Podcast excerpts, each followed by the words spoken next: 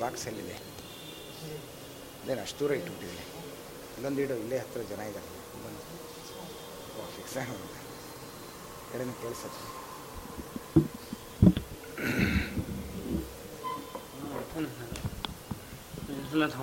Internet ಹೇಳಪ್ಪ ಹಾಂ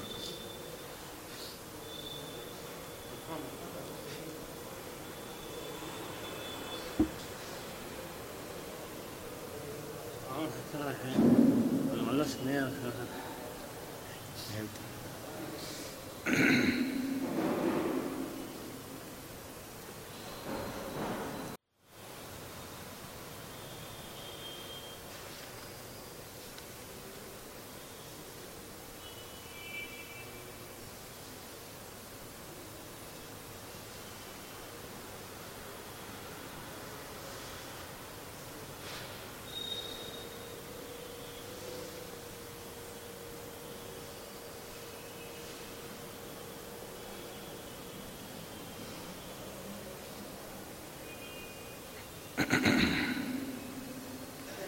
ಶ್ರೀಗುರುಭ್ಯೋ ನಮಃ ಪರಮಗುರುಭ್ಯೋ ನಮಃ ಶ್ರೀಮದಾನಂದತೀರ್ಥಭಗವತ್ಪಾದಾಚಾರ್ಯಗುರುಭ್ಯೋ ನಮಃ ಹರಿ ಓಂ ನಾರಾಯಣಾಯ ಪರಿಪೂರ್ಣಗುಣರ್ಣವಾಯ ವಿಶ್ವೋದಯಸ್ಥಿತಿಲಯೋನ್ಯತಿಪ್ರದಾಯ ಜ್ಞಾನಪ್ರದಾಯ ವಿಬುಧಾಸುರಸೌಖ್ಯದುಃಖಸತ್ಕಾರಣಾಯ ವಿತತಾಯ ನಮೋ ನಮಸ್ತೆ आसीदुदारगुणवारिधिरप्रमेयो नारायणः परतमः परमत्स एकः संशान्तसंविदखिलं जठरे निदाय लक्ष्मीभुजान्तरगतस्वरतोऽपि चाग्रे अभ्रमं भङ्गरहितम् अजडं विमलं सदा आनन्दतीर्थमतुलं भजे तापत्रयापहं रमानिवासोचितवासभूमिः सन्न्यायरत्नावलिजन्मभूमिः वैराग्यभाग्यो मम पद्मनाभतीर्थामृताब्धिर्भवताद्विभूत्यै पदवाक्यप्रमाणज्ञान्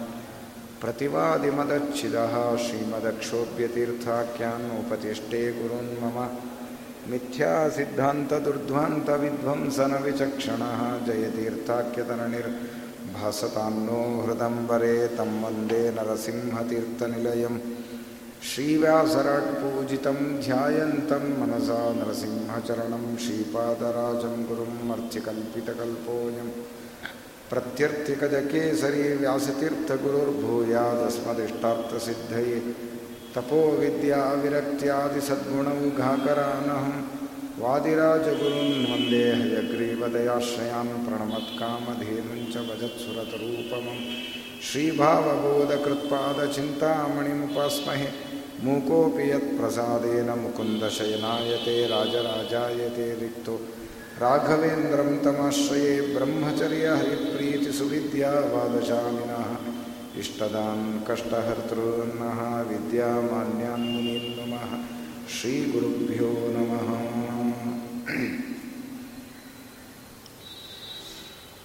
ಪರಮ ಮಂಗಲಕರವಾದ ವಿಷ್ಣು ಸಹಸ್ರನಾಮದ ಪ್ರವಚನವನ್ನು ಮಾಡಬೇಕು ಅಂತ ದೇವರ ಸಂಕಲ್ಪದಂತೆ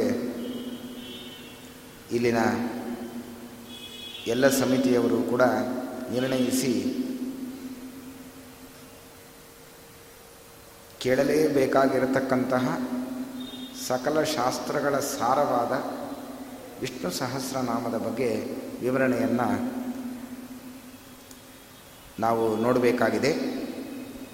ವಿಷ್ಣು ಸಹಸ್ರನಾಮ ಗ್ರಂಥಕ್ಕೆ ನಾವು ಪ್ರವೇಶ ಮಾಡಲಿಕ್ಕೆ ಮುಂಚೆ ಕೆಲವು ವಿಷಯಗಳನ್ನು, ತಿಳಿಯಲೇಬೇಕಾದ ವಿಷಯಗಳನ್ನು ಭೀಷ್ಮರು ಮಹಾಭಾರತದಲ್ಲಿ ಅದರ ಬಗ್ಗೆ ನಮಗೆ ತಿಳಿಸಿಕೊಟ್ಟಿದ್ದಾರೆ. ಶಾಸ್ತ್ರೇಷು ಭಾರತಂ ಸಾರಂ ತತ್ರ ನಾಮ ಸಹಸ್ರಕಂ ವೈಷ್ಣವಂ ವಿಷ್ಣುಗೀತಾಚ ತಜ್ಞಾನಾನ್ ಮುಚ್ಚತೇಂಜಸ ಎಂಬುದಾಗಿ ವಿಷ್ಣು ಸಹಸ್ರನಾಮದ ಬಗ್ಗೆ ಒಂದು ಮಾತಿದೆ. ಎಲ್ಲ ಶಾಸ್ತ್ರಗಳ ಸಾರ ಯಾವುದು ಅಂದರೆ ಮಹಾಭಾರತ ಗ್ರಂಥ ಅಂತ. ಎನ್ನೇ ಹಾಸ್ತಿ ನಕುತ್ರಚಿತು ಮಹಾಭಾರತದಲ್ಲಿ ಹೇಳದೇ ಇದ್ದ ವಿಷಯಗಳೇ ಇಲ್ಲ. ಎಲ್ಲ ವಿಷಯಗಳನ್ನು ಕೂಡ ಮಹಾಭಾರತ ಇವತ್ತು ನಮಗೆ ತಿಳಿಸಿಕೊಡ್ತಾ ಇದೆ. ಧರ್ಮ, ಅರ್ಥ, ಕಾಮ, ಮೋಕ್ಷ, ಎಲ್ಲ ಪುರುಷಾರ್ಥಗಳ ಬಗ್ಗೆ. ಎಲ್ಲದರ ಬಗ್ಗೆಯೂ ಕೂಡ ವಿವರಣೆಯನ್ನು ಕೊಡ್ತಾ ಇದೆ. ಅದನ್ನೇ ಭಾಗವತದಲ್ಲಿ ಒಂದು ಮಾತು ಹೇಳ್ತಾರೆ, ಮಹಾಭಾರತಕ್ಕೆ ಎಷ್ಟು ಮಹತ್ವ ಇದೆ ಅಂತಂದರೆ, ಯಥಾ ಧರ್ಮಾದಯೋಹ್ಯರ್ಥ ಮಹಿಮಾ ಹಿ ಅನುವರ್ಣಿತಾ ಅನುವರ್ಣಿತಾ ಅಂತ ಹೇಳ್ತಾರೆ. ಧರ್ಮಾದಿಗಳ ಬಗ್ಗೆ ಚೆನ್ನಾಗಿ ವಿವರಣೆಯನ್ನು ಕೊಟ್ಟು ಮಹಾಭಾರತ ಹೇಳಿ ಮುಗಿಸಿಬಿಟ್ಟಿದೆ. ಧರ್ಮ ಇಷ್ಟು ಅಂತ ಹೇಳಿ ಸಂಪೂರ್ಣ ಇಷ್ಟೇ ಧರ್ಮ ಅಂತ ಹೇಳುತ್ತೆ, ಖಚಿತವಾಗಿ. ಅರ್ಥಶಾಸ್ತ್ರದ ಬಗ್ಗೆಯೂ ಕೂಡ ಮಹಾಭಾರತ ಹೇಳುತ್ತದೆ. ಕಾಮಮೋಕ್ಷಗಳ ಬಗ್ಗೆಯೂ ಕೂಡ ಮಹಾಭಾರತ ಬಹಳ ವಿಸ್ತಾರವಾಗಿ ಹೇಳ್ತಾ ಇದೆ. ಹದಿನೆಂಟು ಸಾವಿರ ಗ್ರಂಥಗಳಿಂದ ಅಥವಾ ಹದಿನೆಂಟು ಪರ್ವಗಳಿಂದ ಕೂಡಿರತಕ್ಕಂತಹ ದಿವ್ಯವಾದ ಮಹಾಭಾರತ ಗ್ರಂಥ ಇದೆ. ಆ ಮಹಾಭಾರತ ದೊಡ್ಡದಾಗಿರತಕ್ಕಂತಹ ಮಹತ್ವಾದ್ ಭಾರವತ್ವಾಚ ಭಾರವಾದ ಗ್ರಂಥವೂ ಹೌದು. ಆದರೆ ಅರ್ಥದಲ್ಲೂ ಮಹಾಭಾರವುಳ್ಳದ್ದು ಯಾವುದು ಅಂದರೆ ಮಹಾಭಾರತ. ಶ್ರೀಮದಾಚಾರ್ಯರು ಒಂದು ಕಡೆ ಮಹಾಭಾರತದ ಬಗ್ಗೆ ಹೇಳುವಾಗ ಮಹಾಭಾರತಕ್ಕೆ ಹತ್ತು ಅರ್ಥ ಇದೆ ಅಂತ ಸಮರ್ಥನೆ ಮಾಡಿದ್ದಾರೆ. ಮಹಾಭಾರತದ ಒಂದೊಂದು ಶಬ್ದಗಳಿಗೆ ಹತ್ತು ಅರ್ಥ ಇದೆ ಅಂತ ಆಚಾರ್ಯ ಸಮರ್ಥನೆ ಮಾಡಿ ಆ ಹತ್ತು ಅರ್ಥಗಳನ್ನು ಆಚಾರ್ಯ ಹೇಳಿದ್ದಾರೆ. ಗ್ರಂಥ ಮಹಾಭಾರತ ಗ್ರಂಥಗಳಲ್ಲಿ ನಾವು ಅದನ್ನು ಕಾಣ್ತೇವೆ. ಉದಾಹರಣೆ ಹೇಳಬೇಕು ಅಂತಂದರೆ, ಮಹಾಭಾರತದಲ್ಲಿ ಕೆಲವು ಮಾತುಗಳಿದೆ. ಮೇಲ್ನೋಟಕ್ಕೆ ನೋಡುವಾಗ ಅದು ಒಂದು ಅರ್ಥ ಆಗ್ತದೆ, ಆದರೆ ಒಳಗೆ ಪ್ರವೇಶ ಮಾಡಿ ನೋಡಿದರೆ ಅದು ಬೇರೆಯೇ ಅರ್ಥ ಆಗುತ್ತೆ. ಅಪಾರ್ಥವೂ ಆಗೋ ಸಂದರ್ಭಗಳಿದೆ. ಮೇಲ್ನೋಟಕ್ಕೆ ನೋಡಿ ಕೆಲವರು ಹೀಗೆ ಅಂತ ಅರ್ಥ, ತಪ್ಪು ಅರ್ಥ ತಿಳುವಳಿಕೆಯನ್ನು ತಿಳ್ಕೊಂಡೂ ಕೂಡ ಅವರು ಇತಿಹಾಸ ಗ್ರಂಥಗಳಲ್ಲಿ ಸರಿಯಾಗಿ ತಿಳಿಯದಂತೆ ಅವರು ಹೊಂಡಕ್ಕೆ ಬಿದ್ದದ್ದೂ ಇದೆ. ಅದಕ್ಕೆ ಮಧ್ವಾಚಾರ್ಯರು ಎಚ್ಚರಿಕೆ ಕೊಟ್ಟು ಹೇಳ್ತಾರೆ ಶ್ರೀಮನ್ ಮಹಾಭಾರತ ತಾತ್ಪರ್ಯ ನಿರ್ಣಯ ಅನ್ನುವ ಗ್ರಂಥವನ್ನು ಮಾಡಿ ಮಹಾಭಾರತಕ್ಕೆ ಬಹಳ ವಿಶಿಷ್ಟವಾದ ಬೆಳಕನ್ನು ಚೆಲ್ಲಿದ್ದಾರೆ ಶ್ರೀಮನ್ ಮಧ್ವಾಚಾರ್ಯ. ಒಂದು ಕಡೆ ಮಹಾಭಾರತದಲ್ಲಿ ಒಂದು ಮಾತಿದೆ, ಉಚ್ಚಿಷ್ಟಂ ಶಿವನಿರ್ಮಾಣ್ಯಂ, ವಾಂತಂಚ ಶವಕರ್ಪಟಂ ಕಾಕವಿಷ್ಟ ಸಮತ್ಭೂತಂ, ಪಂಚಭೂತಾನಿ ಭಾರತ ಅಂತ ಮಹಾಭಾರತ ಒಂದು ಕಡೆ ಹೇಳ್ತದೆ. ಮೇಲ್ನೋಟಕ್ಕೆ ನೋಡಿದ್ರೆ ಇದು ಬಹಳ ಗಂಭೀರವಾದ ಅರ್ಥ. ಅಲ್ಲ, ಅಪಾರ್ಥವೂ ಆಗತ್ತೆ. ಉಚ್ಚಿಷ್ಟಂ ಶಿವನಿರ್ಮಾಲ್ಯಂ ಇನ್ನೊಬ್ಬರ ಎಂಜಲು ಇಚ್ಛ ಉಚ್ಚಿಷ್ಟ ಏನಿದೆ, ಅದು ಅತ್ಯಂತ ಪವಿತ್ರವಾದದ್ದು ಅಂತ ಮಹಾಭಾರತ ಹೇಳುತ್ತೆ. ಅಂದರೆ ಪವಿತ್ರವಾದ ಐದು ವಸ್ತುಗಳನ್ನು ನಿತ್ಯ ಸೇವನೆ ಮಾಡಲೇಬೇಕು ಅಂತ ಮಹಾಭಾರತ ಉಲ್ಲೇಖ ಮಾಡ್ತಾ ಇದೆ. ಯಾವುದದು? ಐದು ಪದಾರ್ಥಗಳು. ಶ್ರೇಷ್ಠವಾದ, ಉತ್ತಮವಾದ, ಪವಿತ್ರವಾದ ಐದು ಪದಾರ್ಥಗಳನ್ನು ಉಲ್ಲೇಖ ಮಾಡ್ತಾ ಇದೆ ಮಹಾಭಾರತ. ಹೇಳುತ್ತೆ, ಮೊದಲನೇದ್ದು ಯಾವುದು ಅಂದರೆ ಉಚ್ಚಿಷ್ಟಂ. ನಮಗನ್ಸತ್ತೆ, ಅಲ್ಲ, ಇನ್ನೊಬ್ಬರ ಎಂಜಲು ಅಪವಿತ್ರವಾದದ್ದು, ಅದನ್ನು ಮಹಾಭಾರತ ಶ್ರೇಷ್ಠ ಅಂತ ಉಚ್ಚಿಷ್ಟ ಶಬ್ದವನ್ನು ಬಳಸಿದೆಯಲ್ಲ ಅಂತ ಕೇಳಿದರೆ, ಉಚ್ಚಿಷ್ಟ ಅಂದರೆ ಎಂಜಲು ಅಂತ. ಅದಕ್ಕೆ ಮಹಾಭಾರತ ಹೇಳ್ತದೆ ಮೇಲ್ನೋಟಕ್ಕೆ ನೋಡಿ ಇದೇ ಅರ್ಥ ಅಂತ ತಿಳಿಯಬೇಡ್ರಿ. ಅದೆಲ್ಲ ಅರ್ಥ, ನಿಜವಾದ ಒಳಾರ್ಥ ಏನು ಅಂತಂದರೆ, ಉಚ್ಚಿಷ್ಟಂ ಅಂದರೆ ಕರು ಉಚ್ಚಿಷ್ಟ ಮಾಡಿದ ಗೋವಿನ ಹಾಲಿದೆಯಲ್ಲ, ಅದು ಶ್ರೇಷ್ಠ ಅಂತ ಮಹಾಭಾರತ ಹೇಳ್ತದೆ. ಉಚ್ಚಿಷ್ಟ ಅಂದರೆ ಹಾಗೆ. ಆದರೆ, ನಾವು ಹಸುವಿನ ಹಾಲನ್ನು ದೇವರಿಗೆ ಸಮರ್ಪಣೆ ಮಾಡ್ತೇವೆ, ಅಭಿಷೇಕ ಮಾಡ್ತೇವೆ ಕ್ಷೀರಾಭಿಷೇಕವನ್ನು ಮಾಡುವಾಗ ಕರು ಉಚ್ಚಿಷ್ಟ ಮಾಡಿದ ಹಾಲೇ ದೇವರಿಗೆ ಉಪಯೋಗ ಮಾಡಬೇಕಂತೆ. ಕರು ಉಚ್ಚಿಷ್ಟ ಮಾಡದೆ ಬಾಯು ಹಾಕದೇ ಇದ್ದ, ಕರು ಮುಟ್ಟದೇ ಇದ್ದ ಹಾಲನ್ನು ಕರೆದು ತಂದು ದೇವರಿಗೆ ಅಭಿಷೇಕ ಮಾಡಿದ್ರೆ ದೇವರು ಸ್ವೀಕಾರ ಮಾಡೋದಿಲ್ಲವಂತೆ ಅದಕ್ಕೆ ಮಹಾಭಾರತ ಹೇಳಿತು ಉಚ್ಚಿಷ್ಟಂ ಅದು ಗೋವಿನ ಕ್ಷೀರ, ಅದು ಅತ್ಯಂತ ಪವಿತ್ರವಾದದ್ದು. ಅದನ್ನು ಭಗವಂತನಿಗೆ ಅರ್ಪಿಸಿ ಯಾರು ಸ್ವೀಕಾರ ಮಾಡ್ತಾರೆ ಅವರ ದೇಹ ಶುದ್ಧಿ ಆಗತ್ತೆ. ಅದು ಗೋರಸ ಅದು ಅತ್ಯಂತ ಶ್ರೇಷ್ಠವಾದದ್ದು. ಎಂಬುದಾಗಿ ಮಹಾಭಾರತ ಹೇಳುತ್ತದೆ. ಮೇಲ್ನೋಟಕ್ಕೆ ನೋಡಿದ್ರೆ ಇನ್ನೊಬ್ಬರ ಎಂಜಲು ಅದು ಪವಿತ್ರ ಅಂತ ಅನಿಸುತ್ತೆ, ಅದು ಅತ್ಯಂತ ಅಪವಿತ್ರವಾದದ್ದೇ. ಆದರೆ ಒಳಾರ್ಥ ಏನು ಅನ್ನೋದನ್ನು ಮಹಾಭಾರತ ಬಿಡಿಸಿ ಹೇಳುತ್ತದೆ. ಹೀಗೆ ಅನೇಕ ವಿಧವಾದ ವಿಚಾರಗಳನ್ನು ಮಹಾಭಾರತದಲ್ಲಿ ನಾವು ಕಾಣುತ್ತೇವೆ. ಇಂತಹ ಮಹಾಭಾರತವನ್ನು ಅಧ್ಯಯನ ಮಾಡೋದು ಬಹಳ ಕಷ್ಟಕರವಾದ್ದು. ತುಂಬ ದೊಡ್ಡ ಗ್ರಂಥ ಮಹಾಭಾರತ. ಮಹತ್ವಾತ್ ಭಾರವತ್ವಾಚ ಅಂತ ಹೇಳಿದ ಹಾಗೆ ಇಷ್ಟು ಸಮಗ್ರವಾದ ಮಹಾಭಾರತದ ಅಧ್ಯಯನ ನಡೆಸಲಿಕ್ಕಾಗದೇ ಇದ್ದಾಗ ಜ್ಞಾನಿಗಳೆಲ್ಲ ದೇವತೆಗಳನ್ನು ಪ್ರಾರ್ಥನೆ ಮಾಡಿದಾಗ, ಭೀಷ್ಮರನ್ನು ಪ್ರಾರ್ಥನೆ ಮಾಡಿದಾಗ ಭೀಷ್ಮರು ಹೇಳುತ್ತಾರೆ, ಸಕಲ ಮಹಾಭಾರತ, ಎಲ್ಲ ಶಾಸ್ತ್ರಗಳ ಸಾರವಾದ ಮಹಾಭಾರತ, ಅದರಲ್ಲೂ ಸಾರವಾದದ್ದಿದೆ, ಮಹಾಭಾರತದಲ್ಲೂ ಸಾರವಾದ ಭಾಗ ಇದೆ ಎಂಬುದಾಗಿ ಒಂದು ಕಡೆ ಹೇಳ್ತಾ ಇದ್ದಾರೆ. ಶಾಸ್ತ್ರೇಶು ಭಾರತಂ ಸಾರಂ ತತ್ರ ನಾಮ ಸಹಸ್ರಕಂ ವೈಷ್ಣವಂ ಕೃಷ್ಣಗೀತಾ ಚ ತಜ್ಞಾನಾನ್ ಮುಚ್ಚತೆಂಜಸ ಮಹಾಭಾರತದಲ್ಲಿ ಎರಡು ಪ್ರಧಾನವಾದ ಘಟ್ಟಗಳಿದೆ. ಅದರ ಬಗ್ಗೆ ಯಾರು ತಿಳಿದುಕೊಳ್ತಾರೆ? ಅದರ ಬಗ್ಗೆ ಕೇಳ್ತಾರೆ. ಅವ್ರಿಗೇನು ಪ ತಜ್ಞಾನಾನ್ ಮುಚ್ಚತೆಂಜಸ ಕೂಡಲೇ ಮುಚ್ಚತೆ ಅವರು ಬಿಡುಗಡೆಯನ್ನು ಹೊಂತಾರಂತೆ ಪಾಪಗಳಿಂದ ಬಿಡುಗಡೆ ಹೊಂದಿ ಉತ್ತಮವಾದ ಲೋಕವನ್ನು ಪಡೀತಾರೆ. ಭಗವಂತನ ಅನುಗ್ರಹಕ್ಕೆ ಪಾತ್ರರಾಗ್ತಾರೆ. ಅವರಿಗೆ ಈ ಸಂಸಾರದಿಂದ ಬಿಡುಗಡೆ ಆಗ್ತದೆ ಅಂತಹ ಉಪಾಯವನ್ನು ಮಹಾಭಾರತ ಹೇಳ್ತಾ ಇದೆ. ಆ ಮಹಾಭಾರತದಲ್ಲಿ ಬಹಳ ಮುಖ್ಯವಾದ ಎರಡು ಘಟ್ಟಗಳು ಯಾವುದು ಅಂದರೆ ವಿಷ್ಣೋ ಸಹಸ್ರನಾಮಾಪಿ ಜ್ಞೇಯಂ ಪಠ್ಯಂಚ ತದ್ವಯಂ. ಒಂದು ವಿಷ್ಣು ಸಹಸ್ರನಾಮ. ಅಂದರೆ ಭಗವಂತನ ಸಾವಿರ ನಾಮಗಳ ವಿವರಣೆಯನ್ನು ಭೀಷ್ಮರು ಧರ್ಮರಾಜರಿಗೆ ಹೇಳ್ತಾರೆ.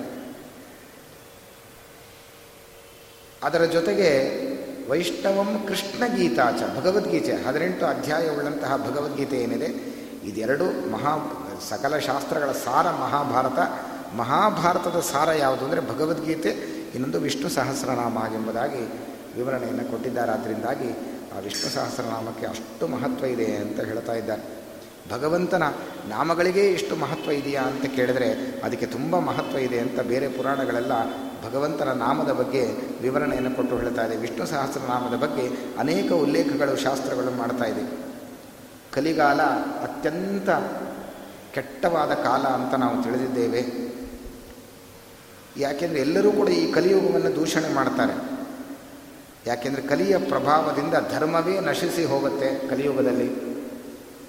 ಎಲ್ಲ ಅಧರ್ಮವೇ ಅನ್ಯಾಯ, ಮೋಸ, ಅಧರ್ಮ ಇತ್ಯಾದಿಗಳೆಲ್ಲ ಈ ಕಲಿಯುಗದಲ್ಲಿ ತಾಂಡವಾಡ್ತದೆ ಆದ್ದರಿಂದ ಈ ಕಲಿಯುಗ ಅತ್ಯಂತ ಕೆಟ್ಟದ್ದು ಅಂತ ಕೆಲವರು ದೂಷಣೆ ಮಾಡ್ತಾರೆ ಈ ಯುಗವನ್ನು.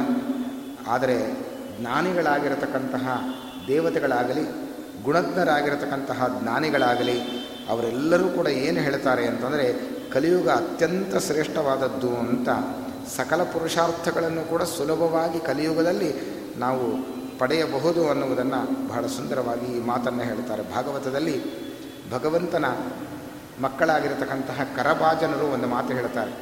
ಕಲಿಯುಗ ಅತ್ಯಂತ ಶ್ರೇಷ್ಠವಾದದ್ದು, ಕಲಿಯುಗದಲ್ಲಿ ಜನ್ಮ ನಾವು ಪಡೆದುಕೊಳ್ಳಬೇಕು ಅಂತ ಹೇಳ್ತಾರೆ.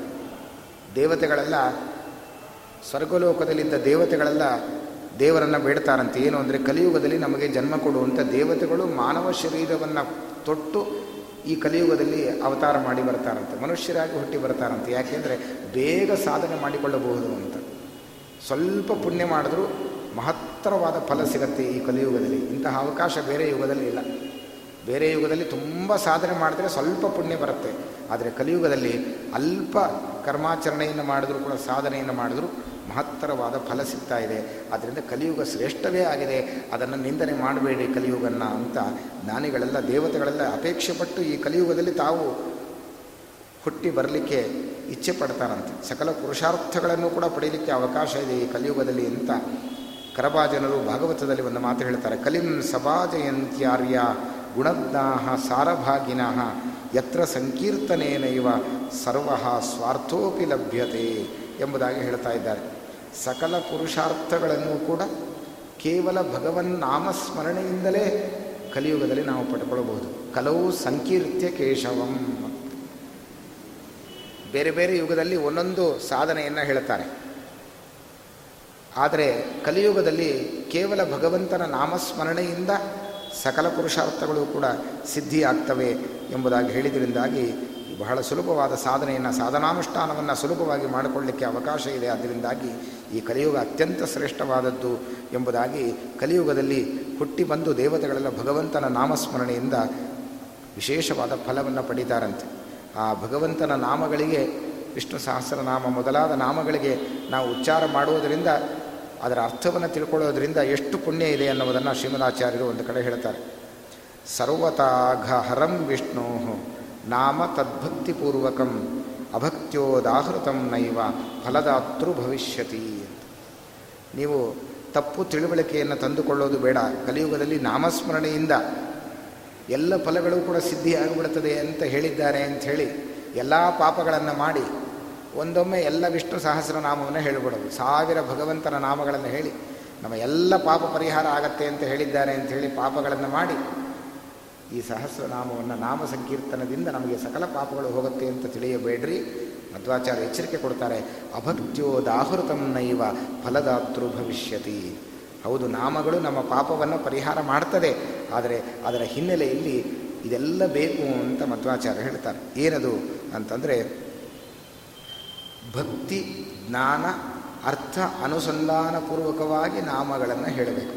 ಹಾಗೆ ಹೇಳಿದರೆ ಮಾತ್ರ ಅದು ಫಲ ಕೊಡ್ತದೆ, ಅಷ್ಟೇ ಹೊರತು ನೈವ ಫಲದಾತೃ ಭವಿಷ್ಯತೆ. ಸುಮ್ಮನೆ ನಾಮ ಹೇಳ್ತಾ ಇದ್ದರೆ ಅದನ್ನು ಕೀರ್ತನೆ ಅಂತ ಕರೀತಾರೆ. ಬಾಯಲ್ಲಿ ಶಬ್ದ ಬಂದರೆ ಅದನ್ನು ಕೀರ್ತನೆ ಅಂತ ಕರೆದಿದ್ದಾರೆ.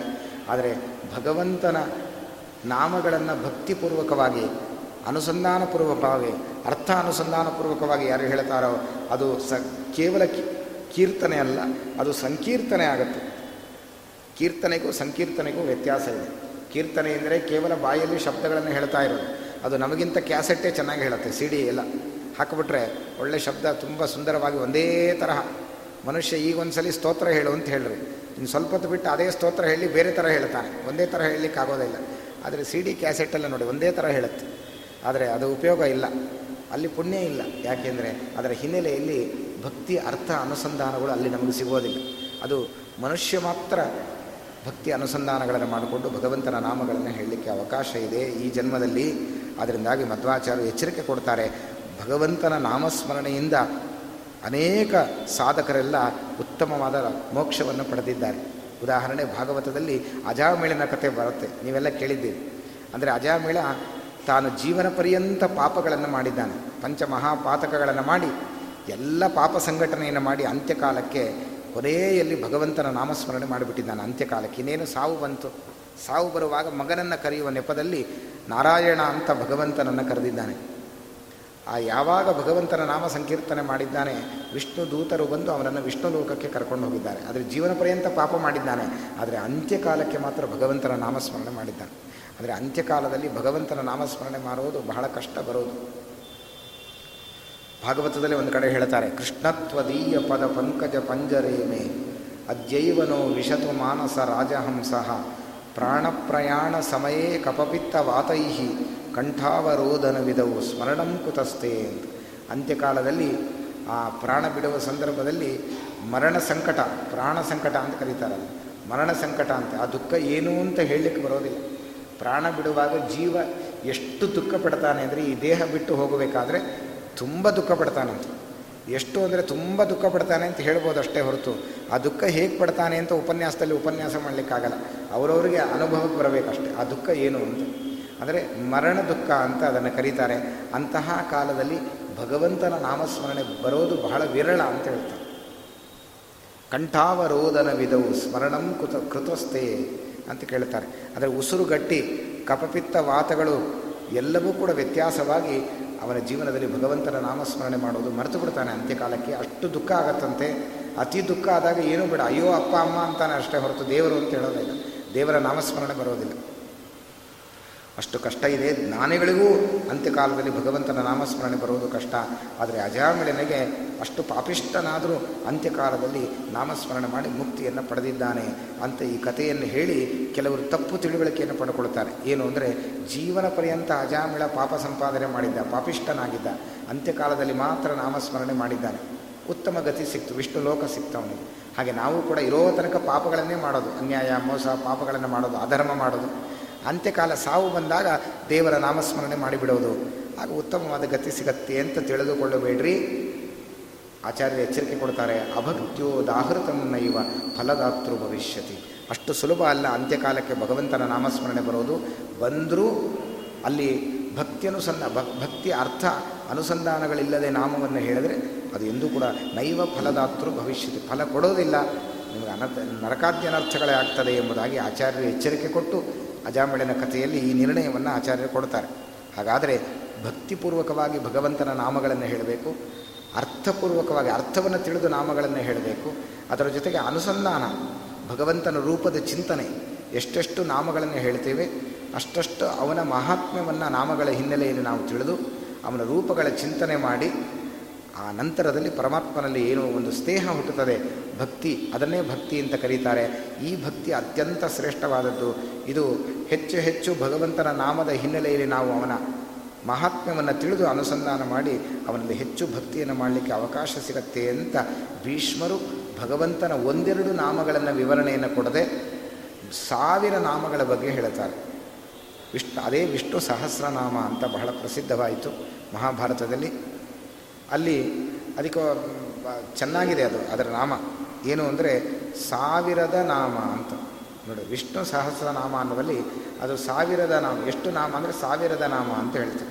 ಸ್ವಲ್ಪ ಬಿಡಿಸಿ ಓದಿದರೆ ನೋಡಿ ಒಳ್ಳೆ ಅರ್ಥ ಸಿಗತ್ತೆ. ಸಾವು ಇರದ ನಾಮ, ಅದು ಸಾವಿರ ನಾಮ. ಸಾವಿರದ ನಾಮ ಅಂದರೆ ಸಾವು ಇರದ ನಾಮ. ಅದಕ್ಕೆ ಸಾವಿಲ್ಲ, ನಾಶ ಇಲ್ಲ. ಭಗವಂತನ ನಾಮಗಳಿಗೆ ನಾಶ ಇಲ್ಲ. ಇದನ್ನು ಯಾರು ಹೇಳ್ತಾರೆ? ಅವ್ರಿಗೂ ನಾಶ ಇಲ್ಲದೆ ಆಗ್ತದೆ. ಮತ್ತು ಇದನ್ನು ಇದರಿಂದ ಪ್ರತಿಪಾದ್ಯನಾದ ಭಗವಂತನಿಗೂ ಸಾವು ಇಲ್ಲ, ನಾಶ ಇಲ್ಲ ಹುಟ್ಟು, ಸಾವು, ನೋವುಗಳು ಇಲ್ಲದೇ ಇದ್ದ ಭಗವಂತನನ್ನು ಪ್ರತಿಪಾದನೆ ಮಾಡುವ ಈ ಪವಿತ್ರವಾದ ನಾಮಗಳೇನಿದೆ, ಅದು ಭಗವಂತನನ್ನು ಬಹಳ ಸುಂದರವಾಗಿ ಕೊಂಡಾಡ್ತಾ ಇದೆ, ಅವನ ಗುಣಮಹಿಮೆಗಳನ್ನು ಹೇಳ್ತಾ ಇದೆ. ಅವನ ರೂಪಗಳನ್ನು ತಿಳಿಸ್ತಾ ಇದೆ. ಹೀಗೆ ಬಹಳ ಅದ್ಭುತವಾದ ಈ ವಿಷ್ಣು ಸಹಸ್ರನಾಮದ ಬಗ್ಗೆ ಶ್ರೀಮದಾಚಾರ್ಯರು ಕೆಲವು ಮಾತುಗಳನ್ನು ಅದರ ಮಹತ್ವವನ್ನು ತಿಳಿಸಿಕೊಡ್ತಾ ಇದ್ದಾರೆ. ಹೀಗೆ ನಾವು ಅದನ್ನು ತಿಳಿದು ಮಹತ್ವ ತಿಳಿದು ವಿಷ್ಣು ಸಹಸ್ರನಾಮವನ್ನು ನಾವು ತಿಳ್ಕೊಂಡ್ರೆ ಮಹಾಪುಣ್ಯ ಬರುತ್ತದೆ ಎಂಬುದಾಗಿ ತಿಳಿಸ್ತಾ ಇದ್ದಾರೆ. ಒಟ್ಟಾರೆ ಸುಮ್ಮನೆ ಕ್ಯಾಸೆಟ್ಟು ಕೂಡ ಬಹಳ ಸುಂದರವಾಗಿ ವಿಷ್ಣು ಸಹಸ್ರನಾಮ ಹೇಳ್ತದೆ. ಹಾಗೆ ಹೇಳಿದರೆ ಉಪಯೋಗ ಇಲ್ಲ. ನಮ್ಮ ಭಕ್ತಿ ಅರ್ಥಾನುಸಂಧಾನಗಳು ಬೇಕು ಅನ್ನುವುದನ್ನು ವಿವರಣೆ ಕೊಡಲಿಕ್ಕೋಸ್ಕರ ಶ್ರೀಮನ್ ಮಧ್ವಾಚಾರ್ಯರು ಅದು ಅದರ ಮಹತ್ವವನ್ನು ವಿಷ್ಣು ಸಹಸ್ರನಾಮದ ಮಹತ್ವವನ್ನು ಕೂಡ ನಮಗೆ ತಿಳಿಸಿಕೊಟ್ಟಿದ್ದಾರೆ. ಹತ್ತಾರು ನಾಮಗಳು ಅದನ್ನು ನಾವು ಅನುಸಂಧಾನ ಮಾಡ್ತಾ ಹೋದರೆ ಹೆಚ್ಚೆಚ್ಚು ಭಗವಂತನ ಮಹಾತ್ಮ್ಯವನ್ನು ತಿಳಿದು ಅವನಲ್ಲಿ ಭಕ್ತಿ ಮಾಡಲಿಕ್ಕೆ ಬರುತ್ತದೆ ಅದರಿಂದಾಗಿ ತುಂಬ ಸಾವಿರ ನಾಮಗಳ ಬಗ್ಗೆ ವಿವರಣೆಯನ್ನು ಕೊಟ್ಟಿದ್ದಾರೆ ಅಂತ ನಾವು ಕೇಳ್ತೇವೆ. ಕೀರ್ತನೆ ಅಂತಂದರೆ ಉಚ್ಚಾರಣೆ ಅಂತ ಅರ್ಥ. ಅಂದರೆ ಬಾಯಲ್ಲಿ ಹೇಳುವ ಶಬ್ದಗಳನ್ನು ಉಚ್ಚಾರಣೆಯನ್ನು ಮಾಡಿದರೆ ಅದನ್ನು ಕೀರ್ತನೆ ಅಂತ ಕರೀತಾರೆ. ಅದನ್ನು ವಾಗೀಂದ್ರಿಯಕ್ಕೆ ಸಂಬಂಧಪಟ್ಟ ವ್ಯಾಪಾರ. ಅದನ್ನು ಏನಂತೀವಿ ಅಂತಂದರೆ ಕೀರ್ತನೆ ಅಂತ ಕರಿತೀವಿ. ವಾಗ್ವ್ಯಾಪಾರವನ್ನು ಕೀರ್ತನೆ ಅಂತ ಕರಿತೀವಿ. ನಾವು ಕೀರ್ತನೆ ಮಾಡಿದರೆ ಭಗವಂತನಿಗೆ ಪ್ರೀತಿ ಆಗೋದಿಲ್ಲ. ಸಂಕೀರ್ತನೆ ಮಾಡಬೇಕಂತ. ಸಮ್ಯಕ್ ಸಂ ಶಬ್ದವನ್ನು ಸೇರಿಸಿದ್ದಾರೆ. ಸಂಕೀರ್ತನೆ ಮಾಡಿದರೆ ಭಗವಂತನಿಗೆ ಅದು ಪ್ರೀತಿ ಆಗ್ತದೆ ಏನು ಸಂಕೀರ್ತನೆ ಅಂದರೆ ಏನು? ಅಂದರೆ ವಾಕ್ಯನಲ್ಲಿ ಶಬ್ದವೂ ಬರಬೇಕು, ಅದರ ಜೊತೆಗೆ ಮನಸ್ಸಿನಲ್ಲಿ ಭಕ್ತಿ, ಜ್ಞಾನ, ಅರ್ಥ, ಅನುಸಂಧಾನಗಳು ಮನಸ್ಸಲ್ಲಿ ಬರಬೇಕು. ವಾಚಾ ಸ್ತೋತ್ರಂ ಹೃದಯ ಧ್ಯಾನಂ. ಬಾಯಿಯಲ್ಲಿ ಶಬ್ದಗಳನ್ನೇ ಹೇಳ್ತಾ ಇರ್ತೇವೆ, ಆದರೆ ಮನಸ್ಸಿನಲ್ಲಿ ಅದರ ಪರಿಣಾಮ ಏನೂ ನಮಗಾಗೋದಿಲ್ಲ. ಅದಕ್ಕೆ ನಮಗೆ ಸ್ತೋತ್ರಗಳು ಹೇಳಿದರೂ ಕೂಡ ನಮಗೆ ಫಲ ಕೊಡೋದೇ ಇಲ್ಲ. ವಿಷ್ಣು ಸಹಸ್ರನಾಮವನ್ನು ಪಾರಾಯಣ ಮಾಡಿದರೆ ಎಷ್ಟು ಫಲ ಹೇಳಿದ್ದಾರೆ ಅಂತಂದರೆ ದರಿದ್ರನಾದವನು ಇದನ್ನು ಪಾರಾಯಣ ಮಾಡಿಬಿಟ್ರೆ ಅವನಿಗೆ ಕ್ಷಣ ಮಾತ್ರದಲ್ಲಿ ಸಂಪತ್ತು ಬರುತ್ತೆ, ಅವನ ದಾರಿದ್ರ್ಯ ಪರಿಹಾರ ಆಗತ್ತೆ. ಶ್ರೀಮಂತನಾಗ್ತಾನೆ ಎಂಬುದಾಗಿ ವಿಷ್ಣು ಸಹಸ್ರನಾಮಕ್ಕೆ ಫಲವನ್ನು ಹೇಳಿದ್ದಾರೆ. ಆದರೆ ನಾವು ನೂರಾರು ಸಲ ವಿಷ್ಣು ಸಹಸ್ರನಾಮ ಹೇಳ್ತಾನೆ ಇರ್ತೀವಿ. ಇದ್ದದ್ದು ಹೊರಟೋಗುತ್ತೆ, ಸಂಪತ್ತಷ್ಟೇ ಹೊರತು ಖಂಡಿತ ಬರೋದಿಲ್ಲ. ಯಾಕೆ ಅಂದರೆ ನಾವು ಹೇಳುವ ಕ್ರಮ ಸರಿ ಇಲ್ಲ. ಆದರೆ ಅದಕ್ಕೆ ಮಧ್ವಾಚಾರ್ಯ ಎಚ್ಚರಿಕೆ ಕೊಡ್ತಾರೆ, ಆ ಸ್ತೋತ್ರಕ್ಕೆ ಅಷ್ಟು ಫಲ ಇದೆ, ಆದರೆ ಹೇಳೋ ಕ್ರಮದಲ್ಲಿ ಹೇಳಬೇಕಲ್ಲ. ಏನದು ಕ್ರಮ ಅಂತಂದರೆ ಅದನ್ನೇ ಹೇಳಿದ್ದು ನಾಮ ಸಂಕೀರ್ತನೆ ಅಂತ. ಇದು ನಾಮ ಅಲ್ವಾ? ವಿಷ್ಣು ಸಹಸ್ರನಾಮ. ಭಗವಂತನ ನಾಮಗಳನ್ನು ಹೇಳುವಾಗ ಬರೀ ಕೀರ್ತನೆ, ವ್ಯಾ ವಾಗ್ವ್ಯಾಪಾರ ಶಬ್ದಗಳನ್ನು ಬಾಯಲ್ಲಿ ಹೇಳೋದಾಗಬಾರದು. ಮನಸ್ಸಿನ ಒಳಗೆ ಅರ್ಥಭಕ್ತಿ, ಜ್ಞಾನ ಅನುಸಂಧಾನಗಳ ಚಿಂತನೆ ಇದ್ದರೆ ಆ ವಿಷ್ಣು ಸಹಸ್ರನಾಮ ಫಲೆ ಕೊಡುತ್ತದೆ ಅಂತ ಆಚಾರ್ಯರು ಬಹಳ ಸ್ಪಷ್ಟವಾಗಿ ನಮಗೆ ತಿಳಿಸಿಕೊಟ್ಟು ಈ ಸಾವಿರ ನಾಮಗಳ ವಿವರಣೆಯನ್ನು ಬಹಳ ಚೆನ್ನಾಗಿ ಹೇಳಿದ್ದಾರೆ. ಮಧ್ವಾಚಾರ್ಯರು ಒಂದು ಕಡೆ ಹೇಳ್ತಾರೆ. ನಾರಾಯಣ ಪಂಡಿತಾಚಾರ್ಯರು ಮಧ್ವದಲ್ಲಿ ಉಲ್ಲೇಖ ಮಾಡ್ತಾರೆ. ಶ್ರೀಮದಾಚಾರ್ಯರು ಒಂದೊಮ್ಮೆ ವಾದಿಗಳನ್ನು ಗೆಲ್ಲುವ ಸಂದರ್ಭ ಬಂದಾಗ, ವಾದಿಗಳ ಜೊತೆ ವಾದ ಮಾಡುವ ಸಂದರ್ಭ ಬಂದಾಗ, ವೇದಗಳ ಮಹಾಭಾರತದ ಪ್ರವಚನವನ್ನು ಮಾಡುವ ಸಂದರ್ಭ ಇತ್ತು ಮಧ್ವಾಚಾರ್ಯರು ಮಾಡುವ ಸಂದರ್ಭದಲ್ಲಿ ವಾದಿಗಳೆಲ್ಲ ಬಂದರು ಬಂದು ವೇದಗಳಿಗೆ ಅರ್ಥವನ್ನು ಹೇಳ್ರಿ ಅಂತ ಹೇಳಿದರು. ಅದಕ್ಕೆ ಮಧ್ವಾಚಾರ್ಯರು ವೇದಗಳಿಗೆ ಒಂದೊಂದು ಶಬ್ದಕ್ಕೆ ವೇದಗಳಿಗೆ ಮೂರು ಅರ್ಥ ಇದೆ ಅಂತ ಒಂದೊಂದು ಸೂಕ್ತಗಳಿಗೂ, ಒಂದೊಂದು ಮಂತ್ರಗಳಿಗೂ ಮೂರು ಮೂರು ಅರ್ಥಗಳನ್ನು ಆಚಾರ್ಯ ಸಮರ್ಥನೆ ಮಾಡಿ ಹೇಳಿದರು ಅಂತಾರೆ ನಾರಾಯಣ ಪಂಡಿತಾಚಾರ್ಯ ಮಧ್ಯದಲ್ಲಿ ಉಲ್ಲೇಖ ಮಾಡುತ್ತಾರೆ ಅದರ ಜೊತೆಗೆ ಇನ್ನೊಂದು ಮಹತ್ವವನ್ನು ತಿಳಿಸ್ತಾರೆ. ಮಹಾಭಾರತ. ಅಂದರೆ ವೇದದ ನಂತರದಲ್ಲಿ ಮಹಾಭಾರತಕ್ಕೆ ಆ ಸ್ಥಾನವನ್ನು ಕೊಟ್ಟಿದ್ದಾರೆ. ವೇದಾನಾಂ ಪಂಚಮೋ ವೇದ ಅಂದರೆ ಐದನೇ ವೇದ. ಋಗ್ಯಜು, ಸಾಮ, ಅಥರ್ವ ನಾಲ್ಕು ವೇದಗಳಿದೆ. ಐದನೇ ವೇದ ಯಾವುದು ಅಂದರೆ ಮಹಾಭಾರತ ಅಂತ. ಅಷ್ಟು ಮಹತ್ವ ವೇದಕ್ಕೆ ತುಲ್ಯವಾದದ್ದು ಮಹಾಭಾರತ ಅಂತ ಹೇಳಿದ್ದಾರೆ. ಹಾಗಾದರೆ ಮಹಾಭಾರತಕ್ಕೆ ಎಷ್ಟು ಅರ್ಥ ಇದೆ ಅಂತ ಆಚಾರ್ಯರು ವಿವರಣೆ ಕೊಡುವಾಗ ಮಹಾಭಾರತದ ಒಂದೊಂದು ಪದಗಳಿಗೆ ಹತ್ತು ಹತ್ತು ಅರ್ಥ ಇದೆ ಅಂತ ಆಚಾರ್ಯ ಸಮರ್ಥನೆ ಮಾಡಿ ಹತ್ತು ಅರ್ಥಗಳನ್ನು ಹೇಳ್ತಾರೆ. ಆ ಮಹಾಭಾರತದಲ್ಲೂ ಅತ್ಯಂತ ಸಾರವಾದ ವಿಷ್ಣು ಸಹಸ್ರನಾಮಕ್ಕೆ ಎಷ್ಟು ಅರ್ಥ ಇದೆ ಅಂತ ಕೇಳುವಾಗ, ವಾದಿಗಳು ಕೇಳುವಾಗ ಒಂದೊಂದು ನಾಮಕ್ಕೆ, ಒಂದೊಂದು ಪದಕ್ಕೆ, ಒಂದೊಂದು ನಾಮಕ್ಕೆ ನೂರು ಅರ್ಥ ಇದೆ ಅಂತ ಆಚಾರ್ಯರು ಸಮರ್ಥನೆ ಮಾಡ್ತಾರೆ. ಆಗ ವಾದಿಗಳೆಲ್ಲ ಹೇಳಿದರು ಸುಮ್ಮನೆ ಬಾಯಲ್ಲಿ ನೂರು ಅರ್ಥ ಇದೆ ಅಂತ ಹೇಳ್ತಾರೆ, ಆದರೆ ನೂರು ಅರ್ಥಗಳನ್ನು ಹೇಳಿ ನೋಡೋಣ ಅಂತ ವಾದಿಗಳು ಮಧ್ವಾಚಾರ್ಯರಲ್ಲಿ ಕೇಳಿದ್ರಂತೆ. ಅದಕ್ಕೆ ಮಧ್ವಾಚಾರ್ಯ ಹೇಳಿದ್ರಂತೆ, ನೂರು ಅರ್ಥದ ವಿವರಣೆಯನ್ನು ನಾನು ಕೊಡ್ತೀನಿ ಒಂದೊಂದು ನಾಮಕ್ಕೂ, ಆದರೆ ನೀವು ಅದನ್ನು ತಿರುಗಿಸಿ ಮತ್ತೆ ಹೇಳಬೇಕು ಇಲ್ಲ ನಾ ಹೇಳಿದ ಅರ್ಥವನ್ನು ಮತ್ತೆ ನೀವು ನೂರು ಅರ್ಥವನ್ನು ಹೇಳುವುದಾದರೆ, ನಿಮಗೆ ನೂರು ಅರ್ಥಗಳನ್ನು ಹೇಳಬಲ್ಲೆ ಎಂಬುದಾಗಿ ಮಧ್ವಾಚಾರ್ಯರು ಹೇಳ್ತಾರೆ. ಆಗ ವಾದಿಗಳು ವಿಚಾರ ಮಾಡಿದ್ರಂತೆ, ನೂರಾರು ವಾದಿಗಳೆಲ್ಲ ಬಂದಿದ್ದರು ಪಂಡಿತರು, ವಿದ್ವಾಂಸರೆಲ್ಲ ಅದನ್ನ ಅವರೆಲ್ಲ ಚೆನ್ನಾಗಿ ತಿಳಿದವರು ವಾದಿಗಳು.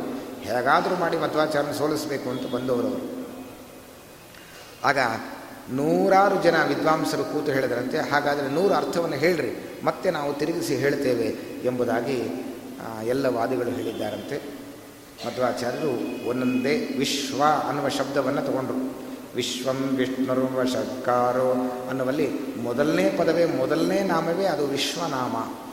ಆ ವಿಶ್ವನಾಮದ ವಿವರಣೆಯನ್ನು ಕೊಡಲಿಕ್ಕೋಸ್ಕರ ಆಚಾರ್ಯರು ಅದಕ್ಕೆ ಮೂಲ ರೂಟ್ ಯಾವುದು ಅಂತ ಹೇಳಿ, ಧಾತುವನ್ನು ಹೇಳಿ, ಅದಕ್ಕೆ ಅನೇಕ ವ್ಯುತ್ಪತ್ತಿಯನ್ನು ತೋರಿಸಿ ವಿಗ್ರಹ ವಾಕ್ಯಗಳನ್ನು ಮಾಡಿ, ನೂರಾರು ಅರ್ಥಗಳನ್ನು ಹತ್ತು ಅರ್ಥ ಇಪ್ಪತ್ತರ್ಥ ಮೂವತ್ತರ್ಥ ಐವತ್ತರ್ಥ ತನಕ ಹೇಳ್ತಾ ಇದ್ದಾರೆ. ಹೇಳ್ತಾ ಇದ್ದಾರೆ ಹೇಳ್ತಾ ಇದ್ದಾರೆ. ಆ ಅರ್ಥವನ್ನು ತಲೆಯಲ್ಲಿ ಇಟ್ಕೊಳ್ಳಿಕ್ಕೆ ತ ಇವರು ವಾದಿಗಳೆಲ್ಲ ನಿಂತೆ ಕೂತಿದ್ರಲ್ಲ. ನೂರಾರು ಜನ ಕೂತಿದ್ರು ಒಬ್ಬೊಬ್ಬರು ಒಂದೊಂದು ತಲೆಯಲ್ಲಿ ಇಟ್ಟುಕೊಂಡ್ರು ಕೂಡ ಇನ್ನೊಂದು ಅರ್ಥ, ಇನ್ನೊಂದು ನಾಮದ ಅರ್ಥ ಹೇಳುವಾಗ ಹಿಂದಿಂದ ಮರೆತು ಹೋಗ್ತಾ ಇತ್ತು. ಅದರ ಮುಂದಿನ ಶಬ್ದದ ಅರ್ಥ ಹೇಳುವಾಗ, ನಾಮದ ಅರ್ಥ ಹೇಳುವಾಗ ಅದರ ಹಿಂದಿನ ಹತ್ತು ಹತ್ತು ಅರ್ಥ ಹೇಳಿದ್ದಾರೆ ಒಂದು ನಾಮಕ್ಕೆ. ಅದರಲ್ಲಿ ಐದು ಅರ್ಥ ಮರೆತೋಯ್ತು ಐದು ಅರ್ಥ ಮಾಡ್ತು ತಲೆಯಲ್ಲಿ ಇಟ್ಕೊಂಡಿದ್ರೆ ಐದು ಮರೆತೋಯ್ತು ಇನ್ನು ಇನ್ನು ಮುಂದೆ ಇಪ್ಪತ್ತು ಅರ್ಥ ಹೇಳುವಾಗ ಹತ್ತು ಅರ್ಥ ಮರೆತೋಯ್ತು ಹಿಂದಿನದ್ದು.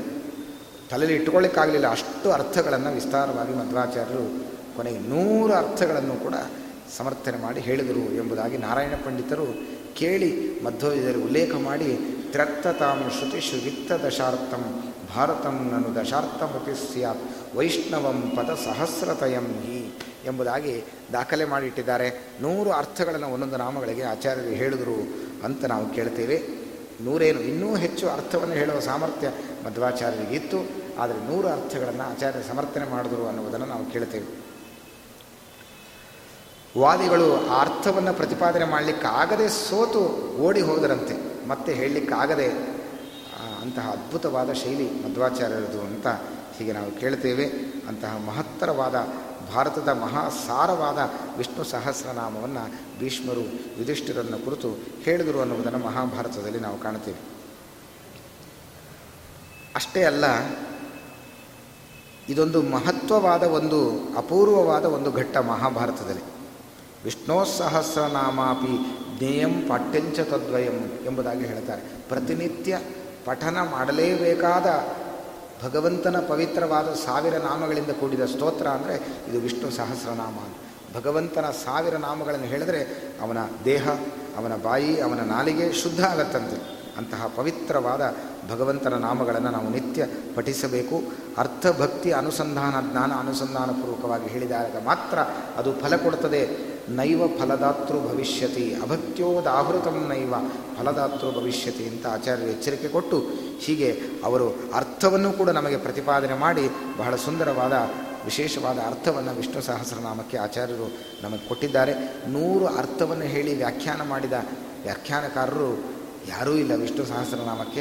ಅದು ಶ್ರೀಮನ್ ಮಧ್ವಾಚಾರ್ಯರು ಮಾತ್ರ ಒಂದೊಂದು ನಾಮಗಳಿಗೆ ಒಂದೊಂದು ಶಬ್ದಕ್ಕೆ ನೂರು ಅರ್ಥಗಳನ್ನು ಆಚಾರ್ಯರು ಪ್ರತಿಪಾದನೆ ಮಾಡಿದ್ದಾರೆ ಅನ್ನುವುದನ್ನು ಮಧ್ವವಿಜಯದಲ್ಲಿ ನಾವು ಕೇಳ್ತೇವೆ. ಆ, ಇವತ್ತು ಸಾವಿರ ನಾಮಗಳಿಗೂ ಕೂಡ ಆಚಾರ್ಯರು ನೂರು ಅರ್ಥವನ್ನು ಮಾಡಿದ್ದಾರೆ. ಆದರೆ ನಮಗೆ ಅದನ್ನು ತಿಳ್ಕೊಳ್ಳುವ ಸಾಮರ್ಥ್ಯ ನಮ್ಮ ತಲೆಗಿಲ್ಲ ಅಷ್ಟೇ. ಆದರೆ ಆಚಾರ್ಯರು ಅಲ್ಲಲ್ಲಿ ಸರ್ವಮೂಲ ಗ್ರಂಥದಲ್ಲಿ ಆಚಾರ್ಯರು ಒಟ್ಟಾರೆ ಇಡೀ ವಿಷ್ಣು ಸಹಸ್ರನಾಮಕ್ಕೆ ವ್ಯಾಖ್ಯಾನ ಮಾಡಿದ್ದಾರೆ ಸರ್ವಮೂಲದಲ್ಲಿ. ಒನ್, ಒಂದೊಂದು ಒಂದೊಂದು ಘಟ್ಟಗಳಲ್ಲಿ ಕೆಲವು ನಾಮಗಳನ್ನು, ವಿಷ್ಣು ಸಹಸ್ರನಾಮದ ನಾಮಗಳನ್ನು ತಗೊಂಡು ಆಚಾರ್ಯರು ವ್ಯಾಖ್ಯಾನ ಮಾಡಿದ್ದಾರೆ. ವಿಷ್ಣು ಸಹಸ್ರದ ನಾಮಗಳನ್ನೇ ತಗೊಂಡು ವ್ಯಾಖ್ಯಾನ ಮಾಡ್ತಾ ಹೋದ, ಹೋಗ್ತಾರೆ. ಇಡೀ ಸರ್ವಮೂಲ ಗ್ರಂಥವನ್ನು ನಾವು ನೋಡಿ ಹೆಕ್ಕಿದರೆ ಸಾವಿರ ನಾಮಗಳಿಗೆ ವ್ಯಾಖ್ಯಾನ ಮಧ್ವಾಚಾರ್ಯ ಮಾಡಿದ್ದಾರೆ. ನಮ್ಗೆ ಗೊತ್ತಾಗತ್ತೆ. ಅಂದರೆ ಶ್ರಮ ಪಡಬೇಕು. ಇಡೀ ಸರ್ವಮೂಲದಲ್ಲಿ ಹುಡುಕಿದ್ರೆ ಒಂದು ಸಾವಿರ ನಾಮಕ್ಕೆ ಆಚಾರ್ಯರು ಪ್ರತಿಯೊಂದು ನಾಮಗಳಿಗೂ ವಿಶಿಷ್ಟವಾದ ಅರ್ಥವನ್ನು ಆಚಾರ್ಯರು ಸರ್ವಮೂಲ ಗ್ರಂಥದಲ್ಲಿ ನಮಗೆ ಕೊಟ್ಟಿದ್ದಾರೆ. ಅದನ್ನು ನಾವು ಕಾಣಬಹುದು.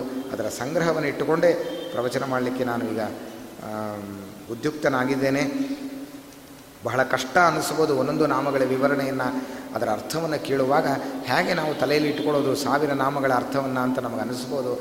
ಆದರೆ ಎರಡು ಮೂರು ಅರ್ಥಗಳನ್ನು ನಾವು ಚಿಂತನೆ ಮಾಡಿದಾಗ ಕೊನೆಯ ಪಕ್ಷ ಆ ನಾಮಗಳನ್ನು ಹೇಳುವಾಗ ಒಂದೊಂದು ಅರ್ಥವಾದರೂ ನಮ್ಮ ತಲೆಯಲ್ಲಿ ಉಳಿಯಬಹುದು. ಆ ದೃಷ್ಟಿಯಲ್ಲಿ ಎರಡು ಮೂರು ಅರ್ಥಗಳ ವಿಚಾರ, ವಿವರಣೆಯನ್ನು ನಾವು ಒಂದೊಂದು ನಾಮಗಳಿಗೆ ನೋಡ್ತಾ ಹೋಗೋಣ. ಆದರೆ ಒಂದು ವಾರ ಸಮಯ ಕೊಟ್ಟಿದ್ದಾರೆ ಪ್ರವಚನಕ್ಕೆ. ಒಂದು ವಾರದಲ್ಲಿ ಸಾವಿರ ನಾಮಗಳನ್ನು ಹೇಳಲಿಕ್ಕಾಗೋದಿಲ್ಲ. ಹೇಳಲಿಕ್ಕೂ ಸಾಧ್ಯ ಇಲ್ಲ, ತಲೆಯಲ್ಲಿ ಇಟ್ಟುಕೊಳ್ಳೋಕ್ಕೂ ಆಗೋದಿಲ್ಲ. ಆದರೆ ಎಷ್ಟೆಷ್ಟು ನಾಮಗಳು ಆಗುತ್ತದೆ ಅಂತ ನೋಡಿಕೊಂಡು ಅದರ ವಿವರಣೆಯನ್ನು ಕೊಟ್ಟು ಮುಂದೆ ಅವಕಾಶ ಸಿಕ್ಕಾಗ ಅದನ್ನು ಮುಂದುವರಿಸಿ ಒಟ್ಟಾರೆ ಸಾವಿರ ನಾಮಗಳ ವಿವರಣೆಯನ್ನು ಕೂಡ ಜೀವನದಲ್ಲಿ ಒಂದೊಮ್ಮೆ ನಾವು ತಿಳ್ಕೊಂಡ್ರೆ ಸಕಲ ಶಾಸ್ತ್ರಗಳ ಸಾರವನ್ನು ನಾವು ತಿಳಿದ ಹಾಗಾಗುತ್ತೆ. ಎಲ್ಲ ಶಾಸ್ತ್ರಗಳ ಸಾರ ಇಲ್ಲಿದೆ ವಿಷ್ಣು ಸಹಸ್ರನಾಮದಲ್ಲಿ. ಅದಕ್ಕೆ ಮೊದಲೇ ಹೇಳಿದರು ಕೊಡ್ತಕ್ಕಂತಹದ್ದು ಈ ವಿಷ್ಣು ಸಹಸ್ರನಾಮ ಅಂತ. ಆ ಧರ್ಮ, ಅರ್ಥ, ಕಾಮ, ಮೋಕ್ಷ, ಪುರುಷಾರ್ಥಗಳನ್ನು ಕೂಡ ಕೊಡತಕ್ಕಂತಹ ಈ ವಿಷ್ಣು ಸಹಸ್ರನಾಮದಲ್ಲಿ ಸಕಲ ಶಾಸ್ತ್ರಗಳ ಸಾರ ಇದೆ. ಪ್ರತಿನಿತ್ಯ ನಾವು ವಿಷ್ಣು ಸಹಸ್ರನಾಮದ ಪಾರಾಯಣಾದಿಗಳನ್ನು ನಾವು ಇಟ್ಕೊಳ್ಬೇಕು, ಅದನ್ನು ಮಾಡಬೇಕು. ಅರ್ಥ ಅನುಸಂಧಾನಪೂರ್ವಕವಾಗಿ ವಿಷ್ಣು ಸಹಸ್ರನಾಮವನ್ನು ನಾವು ಪಾರಾಯಣ ಮಾಡುವುದರಿಂದ ನಮಗೆ ಮಹಾಫಲ ಇದೆ. ಅದರ ಜೊತೆಗೆ ಅರ್ಥವನ್ನು ಕೂಡ ನಾವು ತಿಳ್ಕೊಂಡು ಹೇಳಬೇಕು ಅನ್ನುವುದನ್ನು ವಿವರಣೆಯನ್ನು ಕೊಟ್ಟು ಹೇಳಿದ್ದಾರೆ. ಆ ದೃಷ್ಟಿಯಲ್ಲಿ ಬಹಳ ಸಾರವಾಗಿರತಕ್ಕಂತಹ ಗ್ರಂಥ ಇದು, ವಿಷ್ಣು ಸಹಸ್ರನಾಮ. ಅದರ ವಿವರಣೆಯನ್ನು ವಿಸ್ತಾರವಾಗಿ ಕೊಟ್ಟಿದ್ದಾರೆ. ಒಂದೊಂದು ನಾಮಗಳ ಬಗ್ಗೆ ನಮಗೆ ಒಟ್ಟಿಗೆ ಎಲ್ಲೂ ಸಿಗೋದಿಲ್ಲ. ಸತ್ಯಸಂಧ ತೀರ್ಥರು ಕೂಡ ವಿಷ್ಣು ಸಹಸ್ರನಾಮಗಳಿಗೆ ವ್ಯಾಖ್ಯಾನ ಮಾಡಿದ್ದಾರೆ. ಒಂದೆರಡು ಅರ್ಥಗಳನ್ನು ಹೇಳಿದ್ದುಂಟು. ಆಚಾರ್ಯರು ಹತ್ತಾರು ಅರ್ಥಗಳನ್ನು ಕೂಡ ಅದನ್ನು ತಿಳಿಸಿಕೊಟ್ಟಿದ್ದಾರೆ ಮಹಾನುಭಾವರು. ಅಂತಹ ಅರ್ಥ ವಿವರಣೆಯನ್ನು ನಾವು ನೋಡ್ತಾ ಹೋಗೋಣ ಅಂತ ಹೇಳ್ತಾ, ಆ ಪ್ರವಚನ ಆರಂಭ ಆಗಲಿಕ್ಕೆ ಮುಂಚಿಕೆ ಪೀಠಿಕೆಯ ರೂಪದಲ್ಲಿ ಭೀಷ್ಮರು ಕೆಲವು ಮಾತುಗಳನ್ನು ವಿಷ್ಣು ಸಹಸ್ರನಾಮದ ಬಗ್ಗೆ ಮಹಾಭಾರತದಲ್ಲಿ ಹೇಳಿದ್ದಾರೆ. ಅದನ್ನು ನೋಡಿ ಆಮೇಲೆ ನಾವು ವಿಷ್ಣು ಸಹಸ್ರನಾಮಕ್ಕೆ ಪ್ರವೇಶ ಮಾಡಬೇಕು. ಶಾಸ್ತ್ರೇಶು ಭಾರತಂ ಸಾರಂ, ತತ್ರ ನಾಮ ಸಹಸ್ರಕಂ, ವೈಷ್ಣವಂ ಕೃಷ್ಣಗೀತಾಚ ತಜ್ಞಾನಾನ್ ಮುಚ್ಚತೆಂಜಸ ಎಂಬುದಾಗಿ ಇಂತಹ ಅಂಜಸ ಮುಚ್ಚತೆ ಅಂತ ಹೇಳ್ತಾರೆ. ಆದರೆ ಇದನ್ನು ಹೇಳಿದ ಕೂಡಲೇ, ಅಂಜಸ ಅಂದರೆ ಕೂಡಲೇ ನಮಗೆ ಫಲಸಿದ್ಧಿ ಆಗುತ್ತೆ ಅಂತ ಅಷ್ಟು ಮಹತ್ವ ಇದೆ ವಿಷ್ಣು ಸಹಸ್ರನಾಮದಲ್ಲಿ. ಎಲ್ಲ ದೋಷಗಳಿಗೂ ಕೂಡ ಪರಿಹಾರ ಇಲ್ಲಿದೆ. ಅದು ಗ್ರಹಗಳ ದೋಷ ಇರ್ಬೋದು ನಾನಾ ತರಹ ಜೀವನದ ಸಮಸ್ಯೆಗಳಿರ್ಬೋದು. ಎಷ್ಟೋ ಪ್ರಶ್ನೆಗಳಿಗೆ ಜೀವನದಲ್ಲಿ ನಮಗೆ ಉತ್ತರ ಸಿಗದೇ ಇರ್ಬೋದು. ಅದೆಲ್ಲದಕ್ಕೂ ಉತ್ತರವನ್ನು ಭೀಷ್ಮರು ಇಲ್ಲಿ ನಮಗೆ ಕೊಟ್ಟಿದ್ದಾರೆ. ಇದು ಪ್ರಶ್ನೋತ್ತರ ರೂಪವಾಗಿರತಕ್ಕಂತಹದ್ದೇ ವಿಷ್ಣು ಸಹಸ್ರನಾಮ ಮಹಾಭಾರತದಲ್ಲಿ ನಾವು ಕೇಳ್ತೇವೆ. ಅಂದರೆ ಧರ್ಮರಾಜರು ಅನೇಕ ಪ್ರಶ್ನೆಗಳನ್ನು ಮಾಡ್ತಾರೆ. ಆ ಪ್ರಶ್ನೆಗೆ ಉತ್ತರ ರೂಪವಾಗಿ ಭೀಷ್ಮರು ವಿಷ್ಣು ಸಹಸ್ರನಾಮವನ್ನು ಹೇಳಿದರು. ಅಂದರೆ ನಮ್ಮ ಜೀವನದ ಎಲ್ಲ ಪ್ರಶ್ನೆಗಳಿಗೆ, ಸಮಸ್ಯೆಗಳಿಗೆ ಉತ್ತರ ರೂಪವಾಗಿ ಈ ವಿಷ್ಣು ಸಹಸ್ರನಾಮ ಇದೆ ಎಂಬುದಾಗಿ ಭೀಷ್ಮರು ಬಹಳ ಸುಂದರವಾಗಿ ಮಾತನ್ನು ಆಡಿದ್ದಾರೆ. ಆ ಕೆಲವು ಭೀಷ್ಮರ ಮಾತುಗಳಿದೆ. ಅದೇನು ಅನ್ನುವುದನ್ನು ನಾವು ಮಹಾಭಾರತದಲ್ಲಿ ಕಾಣುತ್ತೇವೆ. ವೈಶಂಪಾಯನವಾಚ ಶ್ರುತ್ವಾ ಧರ್ಮಾನಶೇಷೇಣ ಪಾವನಾನಿ ಚ ಸರ್ವಶಃ. ಯುಧಿಷ್ಠಿರಶಾಂತನವಂ ಪುನರೇವಾಭ್ಯಭಾಷತ ಆ ಯುಧಿಷ್ಠಿರ ಅಂತಂದರೆ ಧರ್ಮರಾಜರು ಕೆಲವು ಧರ್ಮ ರಹಸ್ಯಗಳು ಏನು ಅನ್ನುವುದನ್ನು ತಿಳ್ಕೊಳ್ಳಿಕ್ಕೋಸ್ಕರ ಭೀಷ್ಮರ ಹತ್ತಿರ ಬಂದು ಕೆಲವು ಪ್ರಶ್ನೆಗಳನ್ನು ಮಾಡಿದ್ದಾರೆ. ಶಂತನುವಿನ ಪುತ್ರರಾಗಿರತಕ್ಕಂತಹ ಭೀಷ್ಮರನ್ನು ಧರ್ಮರಾಜರು ಪ್ರಶ್ನೆ ಮಾಡ್ತಾರಂತೆ. ಧರ್ಮರಾಜರಿಗೆ ಪ್ರಶ್ನೆ ಬಂದಂತೆ, ಯಾವುದರ ಬಗ್ಗೆ ಅಂದರೆ ಧರ್ಮದ ಬಗ್ಗೆ. ಧರ್ಮ ಹೆಸರೇ ಧರ್ಮರಾಜ. ಆದರೆ ಧರ್ಮದ ಬಗ್ಗೆ ಅವರಿಗೆ ಸಂದೇಹ ಇತ್ತಂತೆ. ಇನ್ನು ಪಾಮರ ಜನರಿಗೆ, ನಮ್ಮಂತಹವರಿಗೆ ಧರ್ಮದ ಬಗ್ಗೆ ಸಂದೇಹ ಇಲ್ಲದೆ ಇರುತ್ತಾ? ಯಾವುದು ಧರ್ಮ ಅಂತ ನಿರ್ಣಯ ಮಾಡಿ ಹೇಳೋದು ನಮ್ಮಿಂದ ಬಹಳ ಕಷ್ಟ. ಏನೋ ಒಂದು ಹೇಳ್ತಾ ಇರ್ತೀವಿ, ಇದು ಧರ್ಮ, ಅದು ಧರ್ಮ ಅಂತ. ಮಧ್ವಾಚಾರ್ಯ ಹೇಳ್ತಾರೆ, ಹಾಗೆ ಹೇಳಲಿಕ್ಕೆ ಹೋಗಬೇಡಿ. ಧರ್ಮ ಯಾವ ಕಾಲ ಕಾಲ ಕಾಲಕ್ಕೆ ಧರ್ಮ ವ್ಯತ್ಯಾಸ ಆಗ್ತಾ ಹೋಗುತ್ತೆ? ಎಲ್ಲ ಕಡೆ ಒಂದೇ ಧರ್ಮ ಅಲ್ಲ. ಎಲ್ಲ ಕಾಲದಲ್ಲೂ ಒಂದೇ ಧರ್ಮ ಅಲ್ಲ. ಎಲ್ಲ ದೇಶಗಳಲ್ಲಿ ಒಂದೇ ಧರ್ಮ ಅಲ್ಲ. ಯಾವುದೋ ಒಂದು ಉತ್ತರ ಪ್ರದೇಶದ ಧರ್ಮ ಇಲ್ಲಿನ ದಕ್ಷಿಣ ದೇಶದಲ್ಲಿ ಇದು ಅಧರ್ಮ ಆಗ್ಬೋದು. ಇಲ್ಲಿನ ಧರ್ಮ ಅಲ್ಲಿ ಅಧರ್ಮ ಆಗ್ಬೋದು. ಆದರೆ ಧರ್ಮಗಳು ದೇಶತಃ, ಕಾಲತಃ ಅದೆಲ್ಲ ವ್ಯತ್ಯಾಸ ಆಗ್ತಾ ಹೋಗುತ್ತೆ. ಧರ್ಮಗಳನ್ನು ನಿರ್ಣಯ ಮಾಡಿ ಹೇಳೋದು ಬಹಳ ಸೂಕ್ಷ್ಮ ವಿಚಾರ, ಬಹಳ ಕಷ್ಟವಾದದ್ದು ಅಂತ ಮಧ್ವಾಚಾರ್ಯರು ತಮ್ಮ ಗ್ರಂಥ ತಾತ್ಪರ್ಯದಲ್ಲಿ ಧರ್ಮದ ಬಗ್ಗೆ ಒಂದು ಮಾತಾಡ್ತಾರೆ. ಧರ್ಮಸ್ಯ ವಚನಂ ಶ್ರೇಯ ಧರ್ಮಜ್ಞಾನಂತು ದುಷ್ಕರಂ ಯತ್ಸತಾಂ ಧಾರಕೋ ಧರ್ಮ ಸಧರ್ಮ ಇತಿ ನಿಶ್ಚಯ. ನೋಡಿ, ಎಷ್ಟು ಸುಂದರವಾದ ಮಾತನ್ನು ಮಧ್ವಾಚಾರ್ಯ ಹೇಳ್ತಾರೆ ಅಂದರೆ, ನೋಡಿ, ಧರ್ಮ ಧರ್ಮ ಅಂತ ಬಾಯಲ್ಲಿ ಹೇಳಬಹುದು, ಅಥವಾ ಧರ್ಮದ ಬಗ್ಗೆ ಪ್ರವಚನ ಮಾಡ್ಬೋದು. ಆದರೆ ಇದೇ ಧರ್ಮ ಅಂತ ಹೇಳುವ ವ್ಯಕ್ತಿ ಸಿಗೋದು ಬಹಳ ವಿರಳ, ಬಹಳ ಕಷ್ಟ. ಇದೇ ಧರ್ಮ ಅಂತ ಹೇಳಬೇಕು, ನಿರ್ಣಯ ಮಾಡಿ, ಯಾರು ಹೇಳಲಿಕ್ಕೆ ಸಿದ್ಧರಿದ್ದಾರೆ? ಧರ್ಮರಾಜರಿಗೆ ಇದು ಧರ್ಮ ಅಂತ ಹೇಳಲಿಕ್ಕೆ ಕಷ್ಟ ಆಯ್ತಂತೆ. ಇನ್ನು ಪಾಮರ ಜನರ ಪಾಡೇನು? ಅದರಿಂದ ಧರ್ಮ ಸೂಕ್ಷ್ಮತೆ ಇದೆ ಧರ್ಮದಲ್ಲಿ ಅನ್ನುವುದನ್ನು ನಾವು ತಿಳಿಬೇಕು. ಧರ್ಮ ಸೂಕ್ಷ್ಮ ಏನು ಅನ್ನುವುದನ್ನು ಭೀಷ್ಮರು, ಯುಧಿಷ್ಠಿರರಿಗೆ ಅವರ ಪ್ರಶ್ನೆಗಳಿಗೆ ಉತ್ತರ ರೂಪವಾಗಿದೆ. ಭಗವಂತನ ವಿಷ್ಣು ಸಹಸ್ರನಾಮದ ಹಿನ್ನೆಲೆಯಲ್ಲಿ ಧರ್ಮ ಸೂಕ್ಷ್ಮಗಳನ್ನು ವಿವರಣೆ ಕೊಟ್ಟು ಹೇಳ್ತಾರೆ ಅನ್ನುವುದನ್ನು ಹೇಳ್ತಾರೆ. ವೈಶಂಪಾಯನರು ಹೇಳ್ತಾರೆ ಈ ಮಾತನ್ನು. ಮಹಾಭಾರತದಲ್ಲಿ ಜನಮೇಜೇನೆಗೆ ಹೇಳುವ ಮಾತು ಶಂತನು ಪುತ್ರರಾಗಿರ್ತಕ್ಕಂತಹ ಭೀಷ್ಮರು ಧರ್ಮರಾಜರ ಪ್ರಶ್ನೆಗಳಿಗೆ ಉತ್ತರ ಕೊಟ್ಟರು ವಿಷ್ಣು ಸಹಸ್ರನಾಮದ ಮೂಲಕ ಅಂತ ಜನಮೇಜಯ ರಾಜನಿಗೆ ವೈಶಂಪಾಯನರು ಹೇಳ್ತಾರೆ. ಏನು ಧರ್ಮ ಸೂಕ್ಷ್ಮತೆ ಅಂತ ನಮಗೆ ಪ್ರಶ್ನೆ ಬರ್ಬೋದು. ಅದಕ್ಕೆ ಮಧ್ವಾಚಾರ್ಯರು ನಮಗೆ ತಿಳಿಸ್ತಾರೆ ಧರ್ಮದ ಬಗ್ಗೆ. ನೋಡಿ ಯಾವ ನಾವು ಅಂದುಕೊಟ್ಟಂತೂ ಧರ್ಮ ಅಲ್ಲ. ನಾವು ಯಾವ ಧರ್ಮ ಅಂತ ತಿಳಿದಿರ್ತೇವೋ ಅದು ಅಧರ್ಮ ಆಗ್ಬೋದು ಒಂದೊಮ್ಮೆ. ಯಾವುದು ಅಧರ್ಮ ಅಂತ ತಿಳಿತೀವೋ ಅದೇ ಧರ್ಮ ಆಗ್ಬೋದು ಅಂತ ಹೇಳ್ತಾರೆ. ನೋಡಿ ಬೇಸಿಗೆಯ ಕಾಲ ಇದೆ. ಈ ಕಾಲಕ್ಕೆ ನೀರು ದಾನ ಮಾಡಿದರೆ ಒಬ್ಬ ಬಾಯಾರಿಕೆ ಆದವನಿಗೆ, ಬಾಯಾರಿದವನಿಗೆ ತೃಷ್ಯ ಆದವನಿಗೆ ನೀರು ದಾನ ಮಾಡಿದರೆ ಮಹಾಪುಣ್ಯ ಬರುತ್ತದೆ ಈ ಬೇಸಿಗೆ ವೈಶಾಖ ಮಾಸದಲ್ಲಿ ಅಂತ ಹೇಳ್ತಾರೆ. ಅತ್ಯಂತ ಶ್ರೇಷ್ಠವಾದ ದಾನ ಅನ್ನಸ್ಯ ಕ್ಷುದಿತಂ ಪಾತ್ರಂ ಜಲಸ್ಯ ಚ ಪಿಪಾಸಿತ. ನೀರಿಗೆ ಯಾರು ಪಾತ್ರ ಅಂದರೆ ತೃಷೆ ಆದವನೇ ಪಾತ್ರ. ತೃಷೆ ಆದವನಿಗೆ ನೀರು ಕೊಟ್ಟರೆ ನೀರಿನ ಮಹತ್ವ ಗೊತ್ತಾಗತ್ತೆ. ಬಾಯಾರಿಕೆ ಇಲ್ಲದವನಿಗೆ ನೀರು ತಗೊಂಡು ಹೋಗಿ ಕೊಟ್ಟರೆ ನೀರಿನ ಮಹತ್ವ ಅವನಿಗೆ ಗೊತ್ತಾಗೋದಿಲ್ಲ. ಹೇಗೆ ಹಸಿವೆ ಆದವನಿಗೆ ಅನ್ನದ ಮಹತ್ವ ಗೊತ್ತಾಗುತ್ತೋ, ಹೊಟ್ಟೆ ತುಂಬಿದ ತುಂಬಿದವನಿಗೆ ಅನ್ನ ಕೊಟ್ಟರೆ ಆ ಅನ್ನದ ಮಹತ್ವ ಗೊತ್ತಾಗೋದಿಲ್ಲ ಅವನಿಗೆ. ತುಂಬ ಹಸಿವೆ ಆಗಿರ್ಬೇಕು. ಎರಡು ಮೂರು ದಿವಸ ಹಸಿವೆ ಆಗಿ ಅನ್ನವೇ ನೋಡದೆ ಅಂಥವನಿಗೆ ಅನ್ನ ಕೊಟ್ಟರೆ ಅಯ್ಯೋ, ಪ್ರಾಣ ಬಂತು ಅಂತ ಹೇಳ್ತಾನೆ, ಅನ್ನ ನೋಡಿ. ಅನ್ನಗತ ಪ್ರಾಣ ಅಂತ. ಹಾಗೆ ತೃಷ್ಯ ಆದವನಿಗೆ ನೀರು ಕೊಟ್ಟರೆ ಮಹಾಪುಣ್ಯ ಬರುತ್ತದೆ ಬೇಸಿಗೆ ಕಾಲದಲ್ಲಿ ಅಂತ. ಎಲ್ಲಿ? ಬೇಸಿಗೆ ದೇಶದಲ್ಲಿ ಅಂತ ಅರ್ಥ. ಬದರಿಗೆ, ಓ, ಹಾಗಾದರೆ ನೀರು ದಾನ ಕೊಟ್ಟರೆ ಮಹಾಪುಣ್ಯ ಬರುತ್ತೆ ಅಂತ ಹೇಳಿದ್ದಾರೆ ಅಂತ ಬದರಿ ಕ್ಷೇತ್ರಕ್ಕೆ ಹೋದಾಗ ಅಲ್ಲಿ ಅಲಕನಂದ ತೀರದಲ್ಲಿ ಕೂತು ಚಳಿ ಹಿಮ ಎಲ್ಲ ಕರಗಿ ಬರ್ತಾ ಇರುತ್ತೆ, ಮಹಾ ಚಳಿ ಪ್ರಾಣ ಹೋಗ್ತಾ ಇರುತ್ತೆ.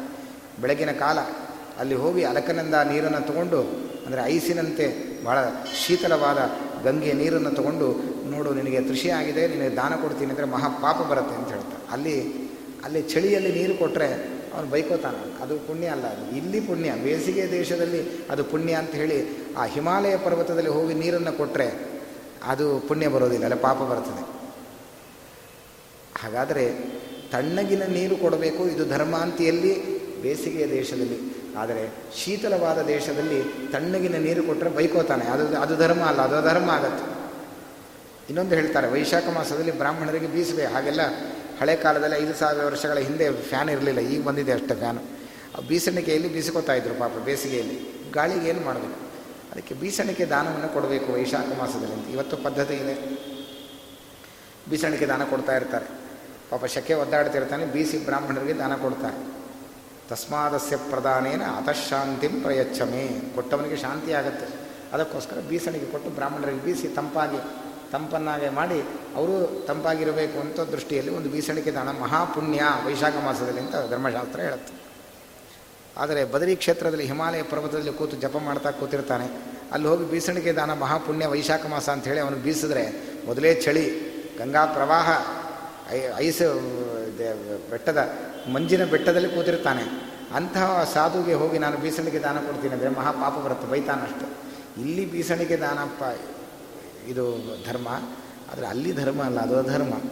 ಅಲ್ಲೇನು ಮಾಡಬೇಕು? ಚಳಿಗೆ ಹೊದ್ದು ಒಳಗೆ ಕಂಬಳಿ ಕೊಡಬೇಕು, ಅದು ಪುಣ್ಯ ಅಲ್ಲಿ.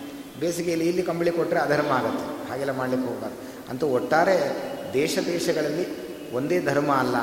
ಯಾವ ವ್ಯತ್ಯಾಸ, ದೇಶಗಳಲ್ಲಿ ಧರ್ಮಗಳು ವ್ಯತ್ಯಾಸ ಆಗ್ತದೆ. ಹಾಗೆ ಕಾಲಕಾಲಕ್ಕೆ ಧರ್ಮಗಳು ವ್ಯತ್ಯಾಸ ಆಗ್ತಾ ಹೋಗುತ್ತೆ. ಉದಾಹರಣೆ, ಧರ್ಮಶಾಸ್ತ್ರದಲ್ಲಿ ಹಿಂಸೆ ಮಾಡಬಾರದು, ಹಿಂಸೆ ಮಹಾಪಾಪ ಅಂತ ಹೇಳ್ತಾರೆ. ಅಲ್ವಾ? ಹಿಂಸೆ ಮಹಾಪಾಪ. ಆದರೆ ಒಬ್ಬ ವೈದ್ಯ ಹಿಂಸೆ ಮಾಡ್ತಾನೆ ರೀ ಅದು ಪಾಪನ ಪುಣ್ಯನ ಹೇಳಿ ನೋಡಿ, ಒಬ್ಬರ ಹೊಟ್ಟೆ ಕೊಯ್ತಾನೆ. ಎಷ್ಟು ಮಹಾಪಾಪ. ದಾರಿಯಲ್ಲಿ ಹೋಗೋವನ್ನ ಚಾಕು ತಗೊಂಡು ಹೊಟ್ಟೆ ಎದೆ ಸೀಳಿದ್ರೆ ಅವನ್ನ ಜೈಲಿಗೆ ಹಾಕ್ಬಿಡ್ತಾರೆ. ಮಹಾಪಾಪಿಷ್ಟ ಇವನು ಹಿಂಸೆ ಮಾಡಿದ್ದಾನೆ ಅಂತ ಮಹಾಪಾಪ ಅಂತ. ಆದರೆ ಅದೇ ಡಾಕ್ಟ್ರು ಹಾಸಿಗೆಯಲ್ಲಿ ಕೂಡಿಸಿ ದುಡ್ಡು ತೊಗೊಂಡು ಎದೆ ಕೊಯ್ತಾರೆ. ಖುಷಿಯಲ್ಲಿ ದುಡ್ಡು ಕೊಟ್ಬಿಟ್ಟು ಕೊಯ್ಸ್ಕೊಂಡು ಬರ್ತಾನೆ. ಇದು ಪಾಪನ ಪುಣ್ಯನ ಹೇಳಿ ಇದು ಹಿಂಸೆ ಅಲ್ವಾ? ಎದೆ ಕೊಯ್ಯೋದು ಹಿಂಸೆ ಅಲ್ವಾ? ಅದೇ ಒಬ್ಬ ದಾರಿಯಲ್ಲಿ ಯಾರೋ ಒಬ್ಬ ಚಾಕು ತೊಗೊಂಡು ಎದೆ ಚೂರಿ ಚುಚ್ಚಿದೆ ಅಂತಂದರೆ ಅದು ಯಾಕೆ ಪಾಪ ಆಗತ್ತೆ? ಇದು ಯಾಕೆ ಪಾಪ ಆಗೋದಿಲ್ಲ ಅಂತ. ಅಂದರೆ ಪಾಪ ಪುಣ್ಯಗಳ ವಿವೇಚನೆ ನಮಗೆ ಗೊತ್ತಿಲ್ಲ. ಹಿಂಸೆಯೂ ಒಂದು, ಒಂದೊಮ್ಮೆ ಪುಣ್ಯ ಆಗತ್ತೆ. ಅಹಿಂಸೆಯೂ ಒಂದು ಸರಿ ಅಧರ್ಮ ಆಗಿಬಿಡುತ್ತೆ. ಗೊತ್ತಾಗೋದಿಲ್ಲ ನಮಗೆ. ಅದರಿಂದಾಗಿ ನೋಡಿ, ನಾವು ಆ ಕೆಲಸ ಮಾಡಿದ್ರೆ ಅದು ಪಾಪ. ಧರ್ಮಶಾಸ್ತ್ರ ಹೇಳುತ್ತೆ. ಅದು ಅಧರ್ಮ. ಆದರೆ ವೈದ್ಯರು ನಮ್ಮ ದೇಹ ಕೊಯ್ದರೆ ಅದು ಪುಣ್ಯಕ್ಕೆ ಕಾರಣ ಆಗುತ್ತೆ. ಅದು ಪಾಪ ಅಂತ ಕರೆಯೋದಿಲ್ಲ. ಯಾಕೆಂದರೆ ಅವನು ಅದು ಆಪರೇಷನ್ ಮಾಡದೆ ಹೋದರೆ ಅವನು ಸತ್ತೇ ಹೋಗ್ತಾನೆ. ಅವನು ಪ್ರಾಣ ಉಳಿಯಲಿಕ್ಕೋಸ್ಕರ ಒಂದು ಹಿಂಸೆ ಮಾಡ್ಬೋದು. ಏನು ತೊಂದರೆ ಇಲ್ಲ. ಮಹಾಪ್ರಾಣ ಉಳಿಯತ್ತೆ ಅನ್ನೋದಾದರೆ ಹಿಂಸೆ ಮಾಡಿದ್ರೂ ಕೂಡ ಆ ಹಿಂಸೆ ಧರ್ಮವೇ ಆಗತ್ತೆ. ಹಿಂಸೆ ಧರ್ಮ, ಹಿಂಸೆ ಆ ಧರ್ಮ ಅಹಿಂಸ, ಪರಮೋ ಧರ್ಮ, ಹಿಂಸೆ ಮಾಡಬಾರದು ಅಂತ ಶಾಸ್ತ್ರ ಹೇಳುತ್ತೆ. ಡಾಕ್ಟ್ರು, ಅಯ್ಯೋ ಹಿಂಸೆ ಮಾಡಬಾರ್ದು ಅಂತ ಹೇಳಿದ್ದಾರೆ ಅಂತ ಆಪರೇಷನ್ ಮಾಡೋದಿಲ್ಲ ಅಂದರೆ ಸತ್ತೇ ಹೋಗ್ತಾನೆ ಯಾವುದೋ ಒಂದು ಕ್ಯಾನ್ಸರ್ ಬಂದಿರುತ್ತೆ, ರೋಗ ಬಂದಿರುತ್ತೆ, ಒಳಗೆ ಗಡ್ಡೆ ಇರುತ್ತೆ, ಅದನ್ನು ತೆಗಿಬೇಕು, ಅವನ ದೇಹ ಕೊಯ್ಲೇಬೇಕು. ಅಲ್ಲಿ ಹಿಂಸೆ ಮಾಡಲೇಬೇಕು. ಅದೇ ಧರ್ಮ. ಪ್ರಾಣ ಉಳಿತಲ್ಲ? ಹಾಗಾದರೆ ಈ ಹಿಂಸೆಯು ಪ್ರಾಣವನ್ನು ಉಳಿಸುವ ಕೆಲಸ ಮಾಡೋದಾದರೆ ಅದು ಹಿಂಸೆಯೂ ಧರ್ಮ ಆಗತ್ತೆ ಅನ್ನೋದು ನಮ್ಮ ಸಿದ್ಧಾಂತ. ಇದು ಆಚಾರ್ಯರ ಮಧ್ವಾಚಾರ್ಯ ಸಿದ್ಧಾಂತ. ಅದಕ್ಕೆ ಹೇಳ್ತಾರೆ, ಧರ್ಮ ಸೂಕ್ಷ್ಮತೆ ಯಾವುದು ಧರ್ಮ, ಯಾವುದು ಅಧರ್ಮಗಳು ನಮಗೆ ಗೊತ್ತಾಗೋದಿಲ್ಲ. ದೇಶತಃ, ಕಾಲತಃ ಎಲ್ಲ ಧರ್ಮಗಳು ವ್ಯತ್ಯಾಸ ಆಗ್ತಾ ಹೋಗುತ್ತೆ. ಧರ್ಮಸ್ಯ ವಚನಂ ಶ್ರೇಯ. ಧರ್ಮಜ್ಞಾನಂತು ದುಷ್ಕರಂ ಯತ್ಸತಾಂ ಧಾರಕೋ ಧರ್ಮ ಸಧರ್ಮ ಇತಿ ನಿಶ್ಚಯ ಸತ್ಯವನ್ನೇ ಹೇಳಬೇಕು ಅಂತ ಧರ್ಮಶಾಸ್ತ್ರಗಳು ಹೇಳ್ತದೆ ಸುಳ್ಳು ಹೇಳಬಾರದು, ಸತ್ಯವನ್ನೇ ನುಡಿಯಬೇಕು. ಇದು ಧರ್ಮ. ಆದರೆ ಕೊಲ, ಕೆಲವೊಮ್ಮೆ ಸತ್ಯ ನುಡಿದರೂ ಅದು ಅಧರ್ಮ ಆಗಿಬಿಡುತ್ತೆ ಅದೇನು ರೀ ಅದು? ವ್ಯತ್ಯಾಸ ಆಯ್ತಲ್ಲ ಹೌದು ವ್ಯತ್ಯಾಸ ಆಗತ್ತೆ ಅಂತ ಹೇಳ್ತಾರೆ. ಅಂದರೆ ಸಂದರ್ಭಕ್ಕೆ ಅನುಗುಣವಾಗಿ ನಾವು ಸತ್ಯ ಅಸತ್ಯಗಳ ವಿವೇಚನೆಯನ್ನು ನಾವು ಮಾಡಬೇಕು. ಸತ್ಯಸ್ಯ ವಚನಂ ಶ್ರೇಯ ಸತ್ಯ ಜ್ಞಾನಂತು ದುಷ್ಕರಂ, ಯತ್ಸತಾಂ ಧಾರಕೋ ಧರ್ಮ ಸಧರ್ಮ ಇತಿ ನಿಶ್ಚಯ ಅಂತ ಮಧ್ವಾಚಾರ್ಯರು ಸತ್ಯ ಧರ್ಮಗಳ ಬಗ್ಗೆ ವಿವರಣೆಯನ್ನು ಬಹಳ ಸುಂದರವಾಗಿ ತಾತ್ಪರ್ಯ ನಿರ್ಣಯದಲ್ಲಿ ಕೊಟ್ಟಿದ್ದಾರೆ. ನಾವು ಆಡಿದ್ದೆಲ್ಲ ಸತ್ಯ ಅಂತ ತಿಳಿತೇವೆ. ಹಾಗೆ ಹೇಳಬೇಡ್ರಿ, ನೀವು ಆಡಿದ್ದು ಕೆಲವೊಮ್ಮೆ ಸತ್ಯವೂ ಸುಳ್ಳಾಗಬಹುದು ಅನ್ನುವುದರ ವಿವರಣೆಯನ್ನು ಆಚಾರ್ಯ ಕೊಡ್ತಾರೆ.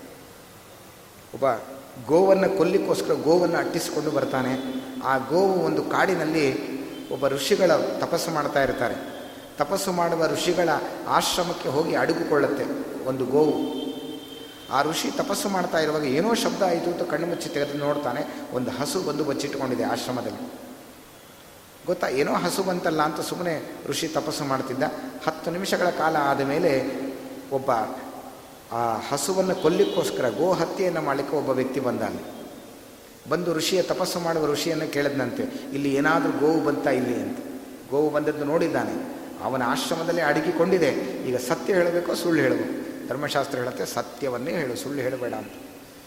ಅದನ್ನು ತಿಳಿದ ಆ ಋಷಿ, ತಪಸ್ಸು ಮಾಡುವ ಋಷಿ ಏನು ಹೇಳ್ದ ಅಂತಂದರೆ, ಹೌದು, ಗೋವು ಬಂದಿದೆ, ಇಲ್ಲಿ ಅಡಗಿಕೊಂಡಿದೆ ಅಂತ ಹೇಳ್ದ. ಅವನು ಏನು ಮಾಡ್ದ? ಗೋ ಹತ್ಯೆ ಮಾಡೋನು ಆ ಗೋವನ್ನು ಎಳಕೊಂಡು ಹೋಗಿ ಗೋ ಹತ್ಯೆ ಮಾಡಿ, ಗೋ ಹತ್ಯೆ ಪಾಪಕ್ಕೆ ಅವನು ಭಾಗಿಯಾದ ಅಂತ ನಾವು ತಿಳ್ಕೊಂಡಿದ್ದೇವೆ. ಇಲ್ಲ, ಧರ್ಮಶಾಸ್ತ್ರ ಹೇಳುತ್ತೆ, ಆ ಗೋಹತ್ಯೆಯನ್ನು ಮಾಡಿದ್ದು ತಪಸ್ಸು ಮಾಡಿದ ಋಷಿ ಅಂತ ಹೇಳಿ ಗೋಹತ್ಯೆ ಪಾಪಕ್ಕೆ ಒಳಗಾಗಿದ್ದು ಯಾರು ಅಂದರೆ ಅವನು. ಅವನು ಮಾಡಲೇ ಇಲ್ಲ, ಹೇಳಿದ್ದಷ್ಟೇ ಇಲ್ಲಿ ಗೋವು ಸತ್ಯ ಹೇಳಬೇಕು ಪಾಪ.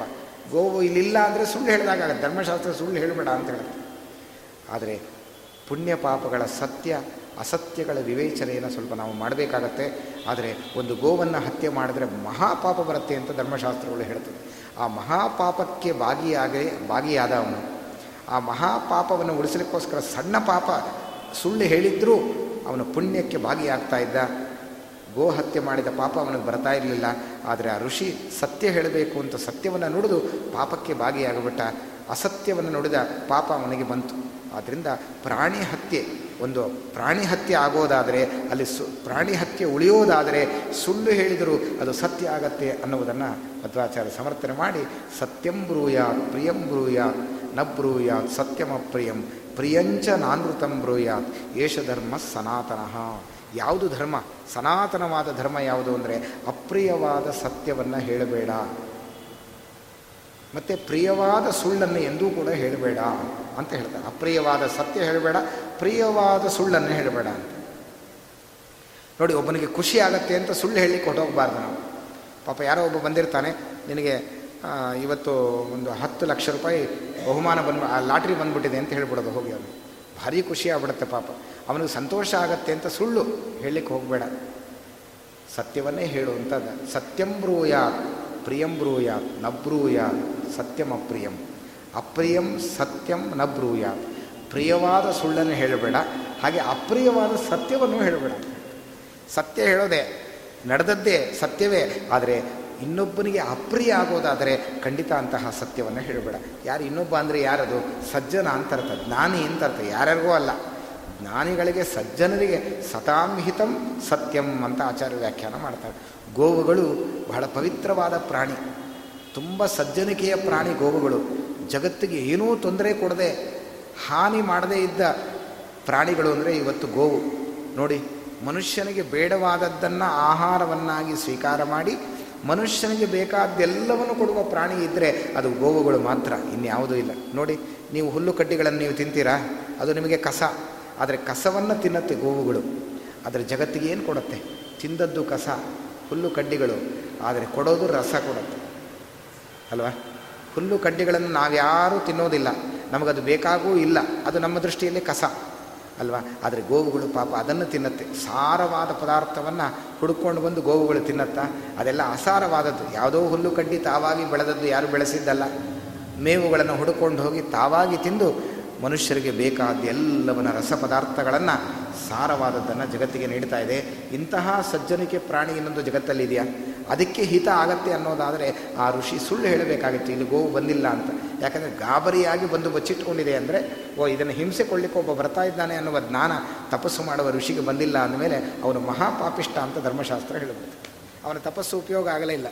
ಆದ್ದರಿಂದ ಇದು ಧರ್ಮಾಧರ್ಮಗಳ ಬಗ್ಗೆ ಅತಿ ಸೂಕ್ಷ್ಮ ಇದೆ. ಶಾಸ್ತ್ರಗಳು ಅದರ ವಿವರಣೆ ಕೊಟ್ಟು ಮಹಾಭಾರತ ಧರ್ಮದ ಬಗ್ಗೆ, ಧರ್ಮ ಅರ್ಥ ಕಾಮ ಮೋಕ್ಷಗಳ ಬಗ್ಗೆ ಹೇಳುವಾಗ ಇದಮಿತ್ತಂ ಇದು ಧರ್ಮ ಅಂತ ನಿಶ್ಚಯ ಮಾಡಿ ಭೀಷ್ಮರು ಧರ್ಮರಾಜರಿಗೆ ನಿರ್ಣಯ ಮಾಡಿ ಹೇಳ್ತಾರೆ. ಧರ್ಮರಾಜರಿಗೂ ಧರ್ಮವನ್ನು ನಿರ್ಣಯ ಮಾಡಲಿಕ್ಕೆ ಬಾರದೇ ಇದ್ದಾಗ ಕೃಷ್ಣ ಪರಮಾತ್ಮ ಭೀಷ್ಮರನ್ನು ಕಳಿಸಿ ಅವರ ಮೂಲಕ ಧರ್ಮ ಇದು ಅಂತ ತೋರಿಸಿಕೊಟ್ಟ ಜಗತ್ತಿಗೆ. ಅದನ್ನು ಮಹಾಭಾರತ ಬಹಳ ಸುಂದರವಾಗಿ ವಿಸ್ತಾರವಾಗಿ ನಮಗೆ ತಿಳಿಸಿಕೊಟ್ಟಿದೆ. ಇಂತಹ ಉದಾಹರಣೆಗಳ ಮೂಲಕ ನಾವು ತಿಳ್ಕೊಳ್ಬೋದು. ಹಾಗಾದರೆ ಅಪ್ರಿಯವಾದ ಸತ್ಯವನ್ನು ಹೇಳಬೇಡ. ಸಜ್ಜನರಿಗೆ, ಒಬ್ಬ ಜ್ಞಾನಿಗೆ ಅಪ್ರಿಯ ಆಗತ್ತೆ ಅನ್ನೋದಾದರೆ ಸತ್ಯವಾದದ್ದನ್ನು ಖಂಡಿತವಾಗಿ ನುಡಿಬೇಡ. ಅದನ್ನು ಬಚ್ಚಿಟ್ಟುಕೋ, ಸತ್ಯ ಹೇಳಬೇಡ. ಅಲ್ಲಿ ಸತ್ಯ ನುಡಿಬೇಡ. ಆ ಸತ್ಯವೂ ಅಸತ್ಯ ಆಗಿಬಿಡತ್ತೆ ಅನ್ನುವುದನ್ನು ಬಹಳ ಸುಂದರವಾಗಿ ವ್ಯಾಖ್ಯಾನವನ್ನು ಆಚಾರ್ಯರು ನಮಗೆ ಮಾಡಿಕೊಟ್ಟಿದ್ದಾರೆ. ಸುಭಾಷಿತಗಳು ಕೂಡ ಅದನ್ನೇ ಬಹಳ ಸುಂದರವಾಗಿ ಸತ್ಯ ಶಬ್ದದ ವಿವರಣೆಯನ್ನು ಕೊಟ್ಟಿದೆ ಹೀಗೆ ಧರ್ಮದ ಬಗ್ಗೆ ನಾವು ವಿಚಾರ ಮಾಡ್ತಾ ಹೋದರೆ ಅನೇಕ ವಿಧವಾದ ಪ್ರಶ್ನೆಗಳು ಹುಟ್ಟಿಕೊಳ್ತಾ ಇದೆ ಧರ್ಮದ ಬಗ್ಗೆ. ಆ ದೃಷ್ಟಿಯಲ್ಲಿ ನಮ್ಮೆಲ್ಲರನ್ನು ಉದ್ದೇಶ ಮಾಡಿಕೊಂಡು ಧರ್ಮರಾಜರು ಅನೇಕ ಪ್ರಶ್ನೆ, ಧರ್ಮ ರಹಸ್ಯಗಳು ಏನು ಅನ್ನುವುದನ್ನು ಭೀಷ್ಮರ ಹತ್ತಿರ ಕೇಳಲಿಕ್ಕೋಸ್ಕರ ಬರ್ತಾರೆ. ಬಂದಾಗ ಭೀಷ್ಮರು ಶರಪಂಜರದಲ್ಲಿ ಮಲಗಿರುತ್ತಾರೆ. ಅಂದರೆ ಬಾಣಗಳದ್ದೇ ಹಾಸಿಗೆ, ಶರಪಂಜರ. ಆ ಪಂಜರದ ಮೇಲೆ, ಶರಪಂಜರದ ಮೇಲೆ ಮಲಗಿ ರಕ್ತ ಸುರಿದು ಹೋಗ್ತಾ ಇದೆ, ರಕ್ತ ಕಾರ್ತಾ ಇದೆ. ಆ ಸಂದರ್ಭದಲ್ಲಿ ಭೀಷ್ಮರು ಕಷ್ಟಕಾಲದಲ್ಲೂ ಕೂಡ ಭಗವಂತನ ನಾಮಗಳ ಚಿಂತನೆಯನ್ನು ನಡೆಸಿದ್ದಾರೆ. ಇದು ಜ್ಞಾನಿಗಳಿಗೆ ಮಾತ್ರ ಸಾಧ್ಯ. ಎಲ್ಲರಿಗೂ ಬರಲಿಕ್ಕಾಗೋದಿಲ್ಲ. ಆ ಧರ್ಮರಾಜರು ಆ ಮಲಗಿರುವ ಸಂದರ್ಭದಲ್ಲಿ ಧರ್ಮರಾಜರು ಅಲ್ಲಿಗೆ ಬರ್ತಾರೆ. ಅದನ್ನು ಜಗನ್ನಾಥದಾಸರು ಬಹಳ ಸುಂದರವಾಗಿ ಭೀಷ್ಮ ಮತ್ತು ಧರ್ಮರಾಜರ ಸಂವಾದವನ್ನು ಒಂದು ಪದ್ಯದಲ್ಲಿ ಬಹಳ ಸುಂದರವಾಗಿ ಹೇಳ್ತಾರೆ. ನೋಡಿ, ಯಾವಾಗ ಭೀಷ್ಮ ಶರಪಂಜರದಲ್ಲಿ ಮಲಗಿದ ಭೀಷ್ಮರ ಹತ್ತಿರ ಧರ್ಮರಾಜ ಬಂದರೋ, ಆಗ ಕೃಷ್ಣ ಪರಮಾತ್ಮನೂ ಅಲ್ಲಿ ಬಂದಂತೆ, ದೇವರು ಬಂದಂತೆ, ಕೃಷ್ಣನೂ ಬಂದಂತೆ. ಬಂದು ಧರ್ಮರಾಜರು ಪ್ರಶ್ನೆ ಮಾಡಲಿಕ್ಕೆ ಬಹಳ ಕಷ್ಟ ಆಯಿತಂತೆ. ಸಂದೇಹ ಪಟ್ಟರಂತೆ ಯಾ, ಹೇಗೆ ನಾನು ಪ್ರಶ್ನೆ ಮಾಡೋದು ಭೀಷ್ಮರನ್ನು ಕುರಿತು? ಧರ್ಮದ ಬಗ್ಗೆ ಏನು ಪ್ರಶ್ನೆ ಮಾಡಲಿ ಅಂತ ಅವರಿಗೇ ಒಂದು ಸ್ವಲ್ಪ ಕಳವಳ ಆಯಿತು.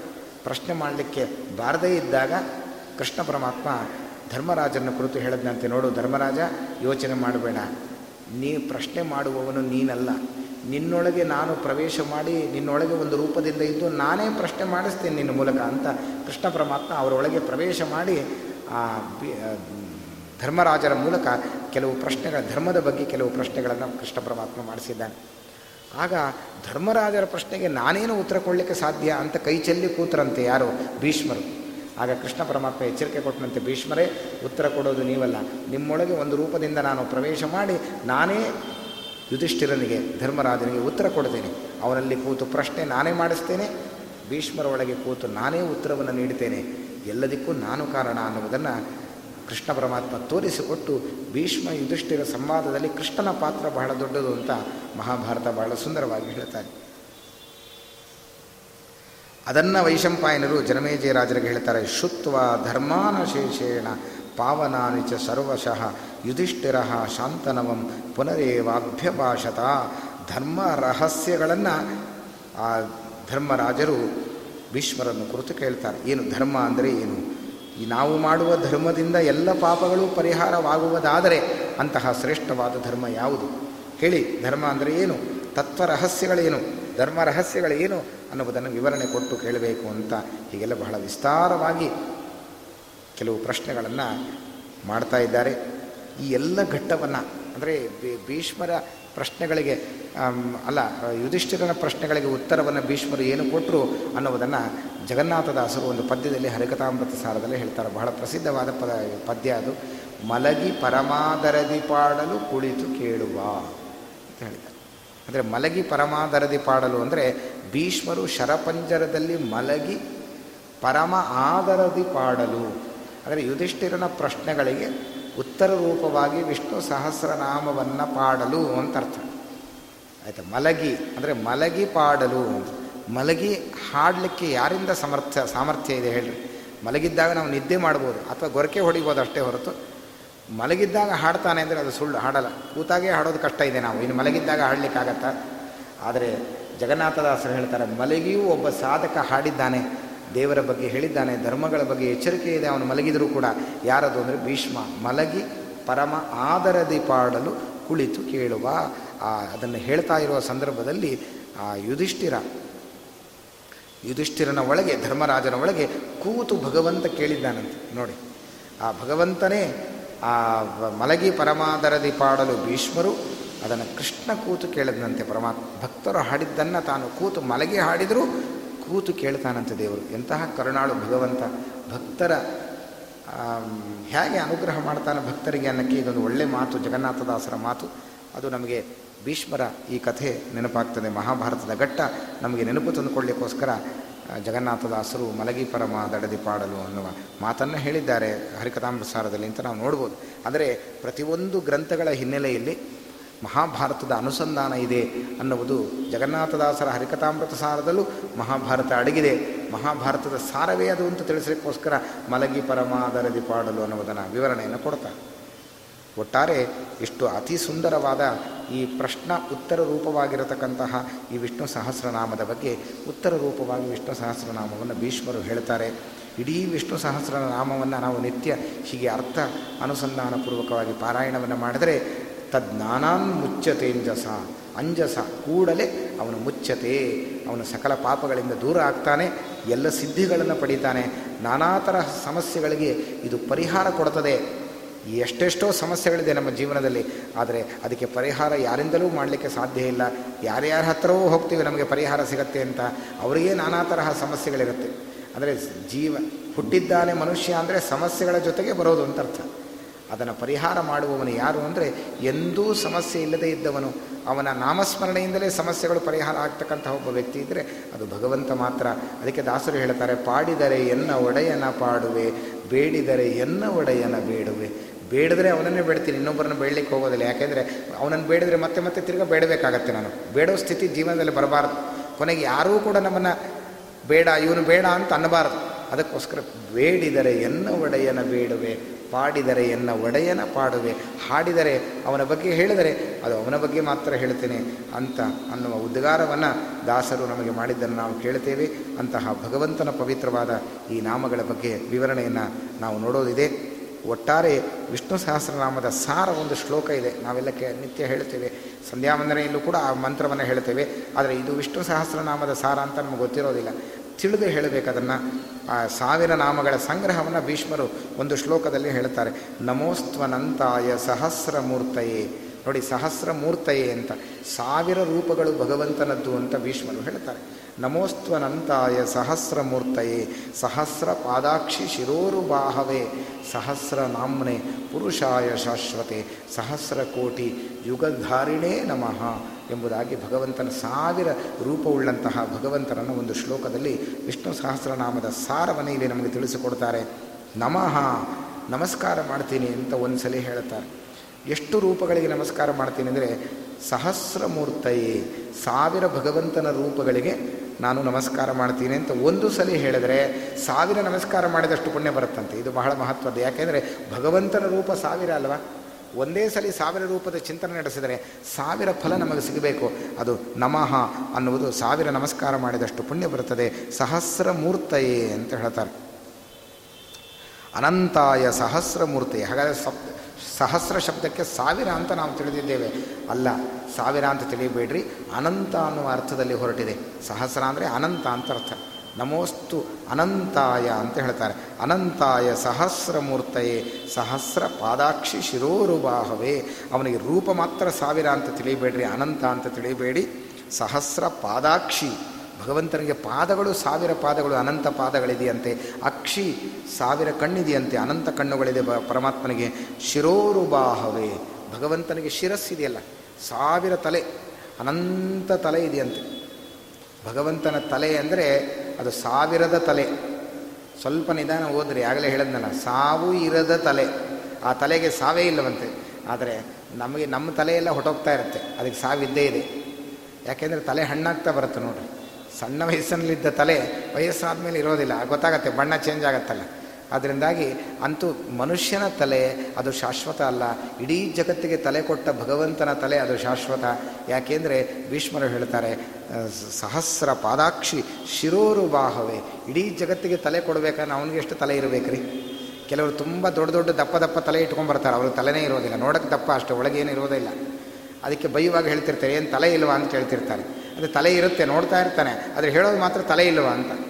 ಏನು ತಲೆ ಇಲ್ವ ನನಗೆ ಅಂತ. ತಲೆ ಇದೆಯಲ್ರಿ ಎಷ್ಟಪ್ಪ ಅಂತಂದರೆ, ಉಪಯೋಗ ಇಲ್ಲ. ತಲೆ ಇದ್ದರೆ ಉಪಯೋಗ ಇಲ್ಲ. ತಲೆ ಒಳಗೆ ಇರೋದಿರಬೇಕು ತಲೆ ಒಳಗೆ ಏನಿರಬೇಕು ಅದು ಇಲ್ಲದೆ ಸುಮ್ಮನೆ ತಲೆ ಇಟ್ಕೊಂಡ್ರೆ ಉಪಯೋಗ ಇಲ್ಲ. ಅದನ್ನು ತಲೆ ಅಂತ ಯಾರೂ ಕರೆಯೋದಿಲ್ಲ. ಅದು ವಿ ಹಾವಿನ ತಲೆ ಅಂತ ಹೇಳ್ಬಿಡ್ತಾರೆ. ವಿಷದ ತಲೆ. ಉಪಯೋಗ ಏನು? ತೊಗೊಂಡೇನು ಮಾಡಲಿಕ್ಕೆ? ಅದರಿಂದ ಅದು ಉಪಯೋಗ ಇಲ್ಲ. ಅದಕ್ಕೋಸ್ಕರ ಹೇಳ್ತಾರೆ, ಸಹಸ್ರ ಪಾದಾಕ್ಷಿ ಶಿರೋರುಬಾಹವೇ ಶಿರಸ್ಸು, ಸಾವಿರ ಸಾವಿರ ಶಿರಸ್ಸು, ಅನಂತ ಶಿರಸ್ಸು. ಯಾಕೆ ಇಡೀ ಜಗತ್ತಿಗೆ ತಲೆ ಕೊಡ್ತಾನೆ ಪರಮಾತ್ಮ? ತಲೆ ಕೊಟ್ಟವನಿಗೆ ಎಷ್ಟು ತಲೆ ಇರಬೇಕ್ರಿ? ಯಾರ್ದು ದಪ್ಪ ತಲೆ ನೋಡಿ ಅವ್ರ ಜೊತೆ ಓಡಿ ಹೋಗ್ತಿರಲ್ಲ ವಾಚ್ ಕೊಡ್ತಾರೆ, ಬೂದಿ ಕೊಡ್ತಾರೆ ಚೈನ್ ಕೊಡ್ತಾರೆ ಅಂತ, ಅಂತಹ ತಲೆಗಳಿಗೆ ತಲೆ ಕೊಡಬೇಡಿ. ಸಹಸ್ರ ಪಾದಾಕ್ಷಿ ಶಿರೋರು ಶಿರೋರುಬಾಹವೇ ಅನಂತ ಶಿರಸ್ಸು ಉಳ್ಳಂತಹ ಭಗವಂತ ಇದ್ದಾನೆ. ಅಷ್ಟೇ ಅಲ್ಲ, ಸಹಸ್ರ ಬಾಹವೇ. ಬಾಹುಗಳು ಅನಂತ ಬಾಹು ಇದೆ. ಭಗವಂತನಿಗೆ ಸಹಸ್ರ ನಾಮನೆ ಅಂತಹ ಭಗವಂತನಿಗೆ ಸಾವಿರ ಹೆಸರಿದೆ, ಸಾವಿರ ರೂಪಗಳಿದೆ. ಪುರುಷಾಯ ಶಾಶ್ವತೆ ಅಂತಹ ಪುರುಷ ಸೂಕ್ತದಿಂದ ಪ್ರತಿಪಾದ್ಯನಾದ ಭಗವಂತ ಸಹಸ್ರ ಶೀರಷ ಪುರುಷ, ಸಹಸ್ರಾಕ್ಷ ಸಹಸ್ರಪಾತ್. ಇದೆಲ್ಲ ಅರ್ಥವನ್ನು ಪುರುಷ ಸೂಕ್ತ ಹೇಳ್ತಾ ಇದೆ. ಹಾಗಾದರೆ ವೇದಗಳ ಸಾರವಾದ ಈ ವಿಷ್ಣು ಸಹಸ್ರನಾಮದ ಸಾರ ಈ ಶ್ಲೋಕ ಅನ್ನುವುದನ್ನು ಸಹಸ್ರನಾಮನೆ ಪುರುಷಾಯ ಅಂತಹ ಭಗವಂತನಿಗೆ ಪುರುಷ ಅಂತ ಹೆಸರು ಸಹಸ್ರ ಕೋಟಿ ಯುಗಧಾರಿಣೇ ನಮಃ ಎಂಬುದಾಗಿ ಅಂತಹ ಭಗವಂತನನ್ನು ಸಾವಿರ ರೂಪದ ಪರಮಾತ್ಮನನ್ನು ಈ ಒಂದು ಶ್ಲೋಕದಲ್ಲಿ ನಾವು ಚಿಂತನೆ ಮಾಡ್ತೇವೆ. ಈ ಶ್ಲೋಕದ ವಿಸ್ತಾರವೇ ಅದು ವಿಷ್ಣು ಸಹಸ್ರನಾಮ, ಸಾವಿರ ನಾಮಗಳು, ಅದು ಅನಂತ ನಾಮಗಳಾಯಿತು. ಪರಮಾತ್ಮನೆ ಸತತಮೇಕರೂಪಿಣೆ ದಶರೂಪಿಣೆ ಶತಸಹಸ್ರರೂಪಿಣೆ, ಅವಿಕಾರಿಣೆ ಸ್ಫುಟಮನಂತರೂಪಿಣೆ, ಸುಖಚಿತ್ ಸಮಸ್ತ ತನವೇ ನಮೋ ನಮಃ ಎಂಬುದಾಗಿ ಭಗವಂತನ ಅನಂತ ರೂಪಗಳನ್ನು ಚಿಂತನೆ ಮಾಡ್ತಾರೆ. ಪರಮಾತ್ಮನೇ ಸತತಂ ಏಕರೂಪಿಣಿ. ಭಗವಂತ ಮೊಟ್ಟ ಮೊದಲು ಮೂಲ ರೂಪವನ್ನು, ಏಕರೂಪವನ್ನು ತೊಟ್ಟನಂತೆ ಪದ್ಮನಾಭ ರೂಪವನ್ನು ಭಗವಂತ ಸ್ವೀಕಾರ ಮಾಡಿದ್ದಾನೆ. ಪರಮಾತ್ಮನೇ ಸತತಂ ಏಕರೂಪಿಣೆ, ಅವಿಕಾರಿಣೆ ಸ್ಫುಟಮನಂತ ರೂಪಿಣಿ, ದಶರೂಪಿಣೆ ಅಂತ ಹೇಳ್ತಾನೆ ಆ ಒಂದು ಪಂಚರೂಪಿಣೆ ಅಂತ ಸೇರಿಸ್ಕೋಬೇಕು. ಆ ಒಂದು ರೂಪವೇ ಐದು ರೂಪಗಳಾಯಿತು. ಒಂದು ಪದ್ಮನಾಭ ರೂಪ, ಅದು ಐದು ರೂಪಗಳಾಯಿತು. ಅನಿರುದ್ಧ ಪ್ರದ್ಯುಮ್ನ ಸಂಕರ್ಷಣ ವಾಸುದೇವ ನಾರಾಯಣ. ಈ ಪಂಚರೂಪಗಳಾಯಿತು. ಆಮೇಲೆ ದಶರೂಪಿಣೆ.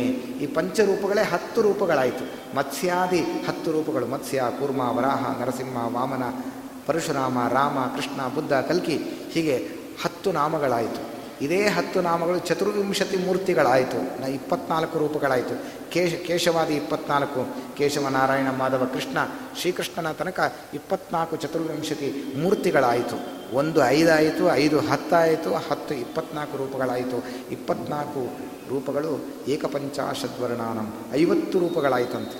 ಅದೇ ಅಜಾದಿ ಐವತ್ತು ರೂಪಗಳು. ಅದು ಅದು ಶತರೂಪ ಆಯಿತು ಆಮೇಲೆ. ದಶರೂಪಿಣೆ, ಶತ, ಶತರೂಪಿಣೆ. ದಶ ಆದಮೇಲೆ ಶತ, ಐವತ್ತಾಗಿ ಅದು ನೂರಾಯಿತು. ನೂರು ರೂಪಗಳಾಯಿತು. ಶತರೂಪಿಣೆ ಶತಸಹಸ್ರ ರೂಪಿಣೆ ಆ ನೂರು ಸಾವಿರ ಆಯಿತು. ಸಾವಿರ ಅನಂತ ರೂಪಗಳಾಯಿತು. ಅದರ ವಿವರಣೆಯನ್ನು ವಿಷ್ಣು ಸಹಸ್ರನಾಮ ನಮಗೆ ಕೊಡ್ತಾ ಇದೆ ಅನ್ನುವುದನ್ನು ಭೀಷ್ಮರು, ಯುಧಿಷ್ಠಿರನ ಪ್ರಶ್ನೆಗಳಿಗೆ ಉತ್ತರ ರೂಪವಾಗಿ ಕೊಡ್ತಾರೆ. ಅದು ಏನು ಕೊಟ್ಟರು ಅನ್ನುವುದನ್ನು ನಾಳೆ ದಿವಸ ವಿಷ್ಣು ಸಹಸ್ರನಾಮದ ಅನುಸಂಧಾನವನ್ನು, ಪ್ರವಚನವನ್ನು ನೋಡೋಣ ಅಂತ ಹೇಳ್ತಾ ಇವತ್ತಿನ ಪ್ರವಚನವನ್ನು ಭಗವಂತನಿಗೆ ಸಮರ್ಪಣೆ ಮಾಡ್ತೀನಿ. ಶ್ರೀಕೃಷ್ಣಾರ್ಪಣಮಸ್ತು. ಇವತ್ತು ಆರಂಭದ ಪೀಠಿಕೆಯ ಪ್ರವಚನ ಇದು. ದೇವರನ್ನು ಕೂಡಿಸಿ ಪೂಜೆ ಮಾಡಬೇಕಾದ್ರೆ ಮೊದಲು ಪೀಠ ತಯಾರಾಗಬೇಕಲ್ಲ. ಅದಕ್ಕೆ ಪೀಠಿಕೆಯ ಉಪನ್ಯಾಸ ಆಗಿದೆ. ಪೂಜೆ, ದೇವರ ಪೂಜೆ ನಾಳೆ ಮಾಡೋದು. ಅದಕ್ಕೆ ಎಲ್ಲರೂ ಕೂಡ ಸರಿಯಾಗಿ ಏಳು ಗಂಟೆಗೆ, ನಾಳೆ ಏಳರಿಂದ ಎಂಟು ಉಪನ್ಯಾಸ. ಸರಿಯಲ್ಲ ಟೈಮು? ವ್ಯತ್ಯಾಸ ಇದೆ. ಏಳರಿಂದ ಎಂಟು ನಾಳೆಯಿಂದ ಸರಿಯಾಗಿ ಪ್ರವಚನ ನಡೀತದೆ. ಎಲ್ಲ ಭಕ್ತರು ಕೂಡ ಬಂದು ದೇವರ ಅನುಗ್ರಹಕ್ಕೆ ಪಾತ್ರರಾಗಬೇಕು ಅಂತ ಕೇಳಿಕೊಳ್ತೇನೆ. ಶ್ರೀಕೃಷ್ಣಾರ್ಪಣ ಮಸ್ತು